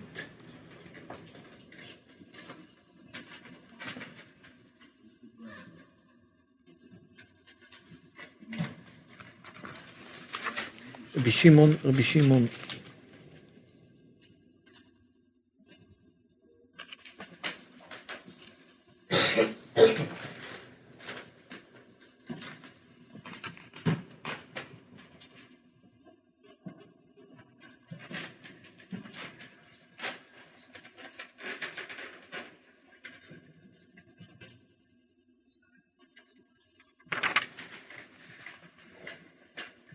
מי רוצה לומר משהו בינתיים? הקש בשביל זריר, מה החנק, אלא אמרו בכולם, אפשר לפחתו, זו ימנדנו וכותו יחנך. זה עצמי, זה שבשבח. צריך מהארץ לרועל, זה... זה בשביל העצמיות של הקדוש ברוך הוא. כן? כשהאדמו"ר הזקן שואל, למה כל הקללות תחת אשר לא עבד השם בשמחה? כן. זאת אומרת שכל בן אדם יש לו עבירות, לא יהיה צדיק שיחיה בארץ ולא יחטא. אבל אם יש שמחה למטה, יש שמחה למעלה. אם בן אדם שמח במצוות, אפילו יהיה לו כל המקטרגים, לא יכולים לגעת בעולם, כי יש לו שמחה. יומה, מחילה. אנחנו מדברים שכתבנו פעם אוספים את הדברים. יומה, כן? נו, רבי שמעון. הגמרא אומרת, כן, יומה סמך תת. עמוד ב', כן? אמר רבי תמר רבי יוחנן. היינו עד החבל למקדשה וקל לחלב וקפנו לכל הצניקה והגלינו לישראל מהרעון ועדיין מרקד בינם לא מאהבת ענן לקו רבי שמעון, לאט לאט סלולי לאט תתחילו. רבי שמעון, מצאתם את זה? רבי שמעון סעדון, הנה הרבי יאמרו לרבי שמעון, איזה דף? יומה סמכתת.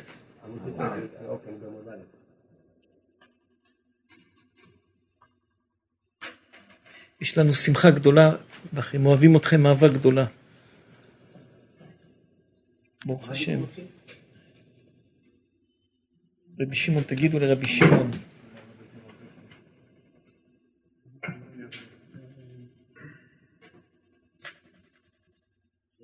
כן, אמר רבי תמר רבי יוחנן. ביה. כן? כן. היי נוהי, דאח רבי למקדשה, וקלה להיחלה, וקטלינו לכולו צדיקי, והגלינו לישראל מהרעון. ועדיין מרקד בינן. נסתכל, כל מה שקרה לעם ישראל, מה שקרה עכשיו, מה שקרה בשואה, מה שקרה, הכל, כל פעם זה בא בצורה אחרת האיסורים, אבל השורה האחרונה, מה הביא עלינו את כל הדברים? אנחנו, מתוכנו, היצר הרע. כל פעם היצר הזה לקח אותנו לשואה, לקח אותנו לאינקוויזיציה, לקח אותנו לכל המקומות הקשים. היצר הרע לקח אותנו לכל המקומות הקשים. התמודדנו עם כל הבעיות, אבל ללכת למקור, מה? זה בתוכנו, היצר הרע. כלום יאהבת לנו, אלא לקבולה באגרה, לא אי הוא בעינן ולא אגרה בעינן. אומרים חכמים, אנחנו לא רוצים אותו ולא רוצים את השכר שלו. לא רוצים לא את העבירה, את היצר הרע ולא את השכר שלו. נפל פתק מהשמיים והיה כתוב בו אמת. אתם צודקים, לא אותו ולא את השכר שלו. היצר הרע לוקח את האדם למקומות ולדברים קשים, לא אותו ולא את שכרו. אבל שם טוב קורא ליצר הרע צובע, על הגמרא שוחט משום מה חייב. כן? אמר רב חנינה, שמע מן החותמו של הקדוש ברוך הוא אמת. הלאה. הוטיבו בתענית התלתה יומין. ישבו חכמים בתענית 3 ימים ו3 לילות. מסרו וניהלו. מסרו להם את היצר הרע. נפק, עתה, כיגוריה דנורה. מאיפה יצא? יצא גור אריה? מבית קודשי הקודשים. אנחנו רוצים להבין, השטן נמצא בקודשי הקודשים? מה זה יצא גור של אריה מאש מקודשי הקודשים שזה היצר הרע? מה, היצר הרע נמצא בקודשי הקודשים? היצר הרע נמצא בקודשי הקודשים? מה הגמרא אומרת? יצא מקודשי הקודשים גור של אריה שזה השטן, כן?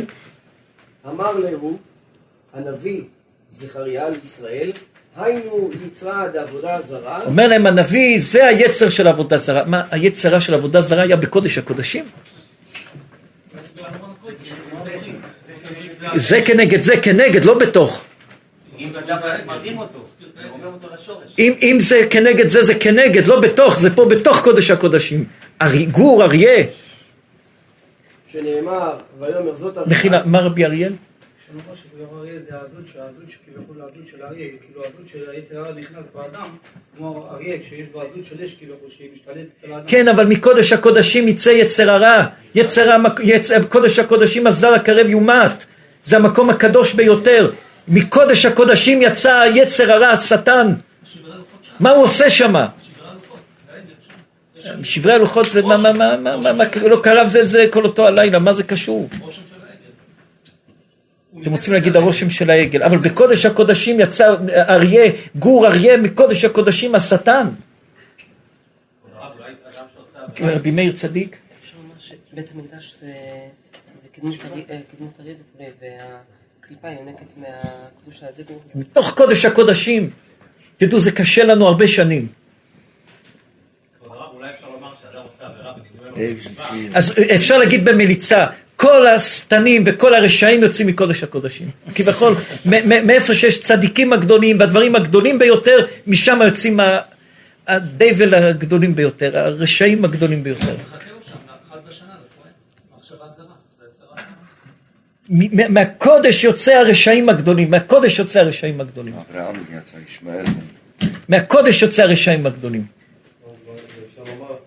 גם כשאדם נמצא בקודש הקודשים, בן אדם שנמצא בקודש הקודשים, הוא מרגיש שאני עכשיו, אני עכשיו כזאת בתור קטנה, הוא יכול לצאת ממנו הסופם, יכול לדעת לאן שכוחה. על הצדיקים, רבי משה הצדיק, בבקשה, אתם אנשים עם מסירות נפש, עורך דין, חכם, צדיק, מצוין, מיוחד, בבקשה, תיקחו על עצמכם, ממחר אנחנו מגייסים אתכם לחודש, חודשיים, לארגן את כל הישיבה במנהטן, יחד עם רבי יוסף, לארגן את המשרד, הכל, לארגן כמו שצריך. כמו שצריך, אתם מגויסים מהרגע.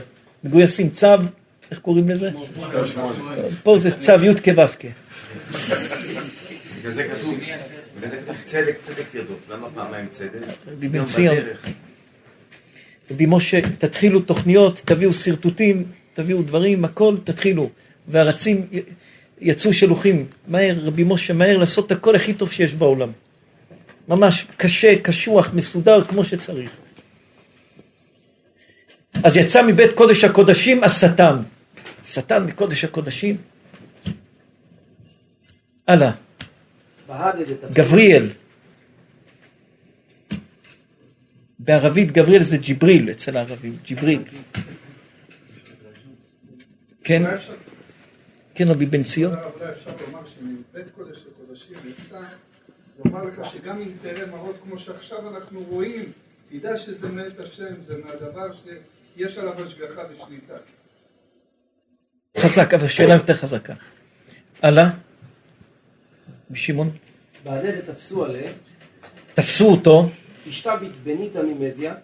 נפל ממנו שערה. ורמה קלה. ויצעק צעקה, היה לו צעק, נפל שערה, הוא צעק צעקה, שמעו אותו. ואז על קלה 400 פרסות. שמעו את הצעקה 400 פרסות, את הצעקה של השטן שנפל ממנו שערה, כן? אמרו איך נעביד? אמרו חכמים מה נעשה? אם השערה שנפלה הוא צעק וככה רעש כל כך גדול, אם נהרוג אותו איזה בלגן יהיה? דילמה חס ושלום ירחם עלינו נשמע. והקדוש ברוך הוא ירחם על השטן ועוד ייתן לו אריכות ימים. אמר להם הנביא שדיעו בדודה דאברה. הנביא אמר להם, תשימו אותו בתוך דוד, בתוך איזה סיר גדול, תזרקו אותו בפנים. וחפירו לפומי באברה. ותשימו לו בפה עופרת, לשטן. דאברה משאפשאיב קלה. הלאה. שנאמר, ויומר זאת הרשעה. הלאה. וישלח אותה אל תוך האפה, וישלח את האבן העופרת אל פיה. אמרו, הועיל... ואת רצונו. החכמים נתנו להם קצת, נאמרו להם הנה השטן של עבודה זרה, אמרו אם ככה בוא ניקח עוד. גם הביאו את היצר הרע של הריות, גם אותו להרוג. אז הרגו את היצר הרע של עבודה זרה. כי בכל עבודה זרה, הרגו את היצר הרע הזה, נשאר היצר הרע של הריות. אמרו נלך ליצר הרע של הריות, יש שעת רצון, בוא נמשיך הלאה בכל הכוח. באו רחמי ומסר בידיו, אמר לו. התפללו. יש את רצון שהרי שמיים פתוחים, ביקשו גם את היצרה של הריות, גם אותו להוריד מהעולם. אמר לו, היצרה של הריות, חזו והתקליטו, להאו. אמר להם היצרה של הריות, תראו, אם תהרגו אותו, קליה אלמה. העולם יחרב. היצרה של הריות אמר להם, אם תהרגו אותו, העולם יחרב, לא יהיה קיום לעולם. חפשו תלת היומה. קשרו את היצרה של הריות 3 ימים. ובאו. ביקשו ביעת בת יומה בכל ארץ ישראל ולא השתכח. חיפשו בכל ארץ ישראל ביצה ולא מצאו. אמר איך הנה עביד? למה? כי לא היה יצרה, לא היה תאווה. אין תאווה, לא נולד אפילו ביצה. אז בכל בכל העולם כולו חיפשו ביצה שנולדה, לא מצאו ביצה שנולדה. כן? אמרו, אמרי, איך הנה אביד נקטע לקליה אלמה? אמרו, מנסה, נוריד לו עין אחת. ניבאי רחמי על פלגה. מבקש רחמים. על חצי. פלגה ברקיע, לא יאהבה. הלאה? כחלינו לעיניו ושבקו. הוציאו לעין אחת, כן? וההנה. מועיל דלה מיגרה ולאינש בקרבתיהם. ומזה שהורידו לשטן עין אחד, הורידו את היצרה של העריות, שאדם לא יהיה לו יצרה מבני משפחתו. החלישו אותו בזה. לפני זה היה בעיה של ייחוד להם במשפחה? איך היו עם ישראל שנים, מאז מתן תורה? איך היו, עד יש לו בית? בעיה של ייחוד עכשיו. יש לו יצר הרע עם אחותו, יש לו יצר הרע. זה היה אחותו. היה יצר הרע קיים עם המשפחה, אז יש בעיה של ייחוד, אז אנשים גם לא יכולים לכל איך היו לפני שעות? רבי תומר, אין בעיה, נלך לשאול את הארכיאולוגים איך היו פעם. איך היו פעם, כבכל זה איך היו פעם, נבדוק איך היו פעם, כן? אבל במציאות איך היה יצר הרע, מה היה יצר הרע? זה... בוכה למשפחתו. כן. ויפקו למשפחותם. משפחותם, היצר הרע במשפחה, יצר הרע במשפחותם. המפרשים אומרים על ענון ותמר ששם ירד כל תורת, שם ירד ההלכה לייחוד. עד אז לא היה ייחוד. פחד. אז כביכול גם פה אנחנו רואים שהעולם איזון. יצר הרע, העולם, אדם צריך לקחת את העולם, את הטוב ואת הרע ולסדר את זה ולדעת איך לאזן בין דבר לדבר. דברים שאדם לא בונה אותם באיזון, דברים שאדם לא מסתכל, אל תלך אף פעם ימינה יותר מדי, שמאלה יותר מדי, רחבות יותר מדי, קמצנות יותר מדי. תמיד תחפש את האמצע שיהיה נוח לדעת לאזן בין שתי הדברים. גם ביצר הרע איזון בין זה לזה. כי בכל צריך את היצר הרע, אבל תיקח אותו לדברים טובים. תיקח את היצרה, איזה גיבור, הכובש את יצרו, לא ההורג את יצרו, הכובש את יצרו. מה שאנחנו אומרים שהריב דן יעקב ביטל עבודה זרה מהעולם. אחרי שרבותינו כבר ביטלו את הכל, מה בדיוק נשאר, איך זה נשאר? רבי תומר הצדיק, אנחנו סיפרנו את הסיפור הזה אולי 5 פעמים כל החיים. אנחנו לשם הריף, זה כתוב בספרים, זה ודאי שזה איזה מסורת, אהבת חיים, רבנו מנשה, זה יפה, טוב, את העומק שזה לא התעמקנו. אנחנו חושבים שרבי יהושע פינטו, הרי"ף דן יעקב, מחותן של המרחו, אנחנו לומדים את הספר שלו ותשובות שלו, הכוח שלו, הראייה שלו, המחותן היה, מחותן של המרחו. אנחנו רואים בשאלות ותשובות עם רבי יום טוב צהלון, עם כל הגדולים של הדור שלו.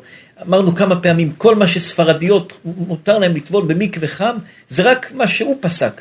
הבן איש חי מביא ואומר שהשולחן ערוך פוסק להלכה שאסור לטבול לאישה במקווה שהתחמם. זה אסור. ורבי יאשיהו פינטו, הרי"ף דן יעקב, אומר שהוא שמע את הבית יוסף חוזר בו. אז על מה שהוא שמע את הבית יוסף חוזר בו, וכתוב הפוך בשולחן ערוך. על זה כל הספרדים נסמכים שאישה הולכת למקווה חם. הרמה אומר מכתחילה מותר. הרמה היו גרים באירופה שהיה קר, אז מכתחילה מותר לחמם את המקווה. אבל השולחן ערוך פוסק להלכה שזה היה במדינות של ספרדים, שאסור לחמם מקווה. רבי גבריאל, על פי הספרדים, רבי יוסף קארו, אסור לאישה לטבול במקווה שחיממו אותו. אישה צריכה לטבול במקווה קר. ככה פוסק השולחן ערוך. רבי יאשיהו פינטו אומר שהוא שמע את הבית יוסף חוזר בו, והבן איש חי מביא ברב פעלים ובעוד יוסף חי בפרשת משפטים, אנחנו חושבים שרבי יאשיהו פינטו הרי"ף דן יעקב שמע את רבי יוסף קארו חוזר בו ומתיר את זה. כל מה שנולדו אלפים, מיליונים של ספרדים מאימהות קדושות שהלכו למקווה חם לטבול, זה על הבסיס של רבי יאשיהו פינטו. על הבסיס של רבי יאשיהו פינטו, אם לא היו צריכים ללכת למקווה קר, וזה לא פשוט ללכת בשלג, במקומות למקווה קר, על הבסיס של רבי יאשיהו פינטו. אבל יוסף ואביהון הוא מבסס את התשובה שלו בהיתר על הרי"ף. כן, רבי יאשיהו פינטו, כל 3 שבועות של רבי יואל, הוא מבוסס על רבי יאשיהו פינטו, תסתכלו, כל היסודות שלו בתחילת 3 שבועות זה רבי יאשיהו פינטו, הרי"ף דן יעקב. הרב אמר, למה זרקו את רוגים? אולי רצו לרמוד, האתרוג זה תורה במצוות, להוריד את ה... רק לידי תורה במצוות, להרבות את התורה, זרקו אותו דווקא אתרוגים על אותו צדוקים. וזרקו על הדברים אחרים, גבים, מדפים, כי הטוב זה תורה ומצוות, להרפות. בעזרת השם, לחזק צדיקים חזק את כל השיעורי, את כל הקבוצות, את כל הדברים, לפרסם 2-3 מספרי טלפונים, ומחר נענה תשובות לאנשים שאלות ששואלים. רבי בן ציון אתם ועוד כמה צדיקים, לפרסם מספרים בכל הקבוצות, יעשו רשימה של שאלות, ומחר בעזרת השם נענה תשובות. בבקשה, כולם להיות בשמחה, בשמחה, איזה שמחה, זה לא שמחה לשבת ולרקוד ולשמוח, לא. שמחה פירוש בנפש להחזיק את עצמנו באיזשהו מקום שאפשר לשים את עצמנו בו ולא ליפול לייאוש ולעצבות. אז קוראים לזה בשם כללי שמחה, אבל לא שמחה פירוש לשבת לרקוד ולשמוח, לא. זה זמן קשה מאוד, אסור ליפול לייאוש, אסור ליפול לעצבות, אבל להחזיק את עצמנו זה... אנחנו אומרים את זה כל הזמן על לחץ דם. מה זה לחץ דם? 140 בלחץ זה נקרא לחץ דם. אם יש לך 139 זה לא לחץ דם. 140 כבר נותנים תרופה. עכשיו, 139 אחד זה גם אתה חולה. אבל הרופאים קבעו 140 זה לחץ דם. אז זה דברים שפחות או יותר אדם תחזיק את עצמך באיזשהו מקום, לא ליפול לייאוש, לא ליפול למקומות לא טובים, תחזיק את עצמך במקום של לא ליפול לדברים לא טובים. ולהיות חזקים ולחזק אחד את השני, יש הרבה אנשים שאין להם פרנסה, ויש הרבה אנשים שיש להם, אז עכשיו תדע לתת למי שאין לו. יש אנשים שאין להם מה לאכול בבית, ועכשיו אין עבודה, ויש קושי גדול, וזה לא זמן להתאשר, ברכנו השם ב-18 הברכה מספר 9 זה לא ברכנו השם שתיתן לנו כסף, זה רבותינו הקדושים אומרים זה על אדם, על יוקר, על אדם שעושה יוקר השערים, אדם שאומר עכשיו כולם אין להם, לי יש, אני ארוויח יותר, זה נקרא מרים יד, עליו נאמר ברכה ברכנו השם, שכביכול לא יעשו עלינו מניפולציות בעניינים של כסף, שאתה יוצא פירות שלא יעשו מניפולציות על דברים של כסף. יש לך, תעזור, אל תנצל עכשיו שאין לאנשים. תתמוך בשני, בדיבור, תדאג מה קורה עם השני, תעזור לשני, מי שיכול לעזור בכל דרך אפשרית לעזור אחד לשני. בבקשה לחזק את הדרך של שובה ישראל, את התורות, את הקבוצות, את השיעורי תורה, את בסירו מיום ליום, את הזוהר הקדוש, את ספר דברים, את כל הדברים של הישיבה בכל הכוח. בעזרת השם, השם ייתן ברכה לכולנו, ונזכה בעזרת השם, אהובים החביבים, השם ייתן סייעתא דשמיא גדולה, סייעתא דשמיא גדולה, הצלחה, הצלחה, הצלחה, הצלחה גדולה, הצלחה גדולה.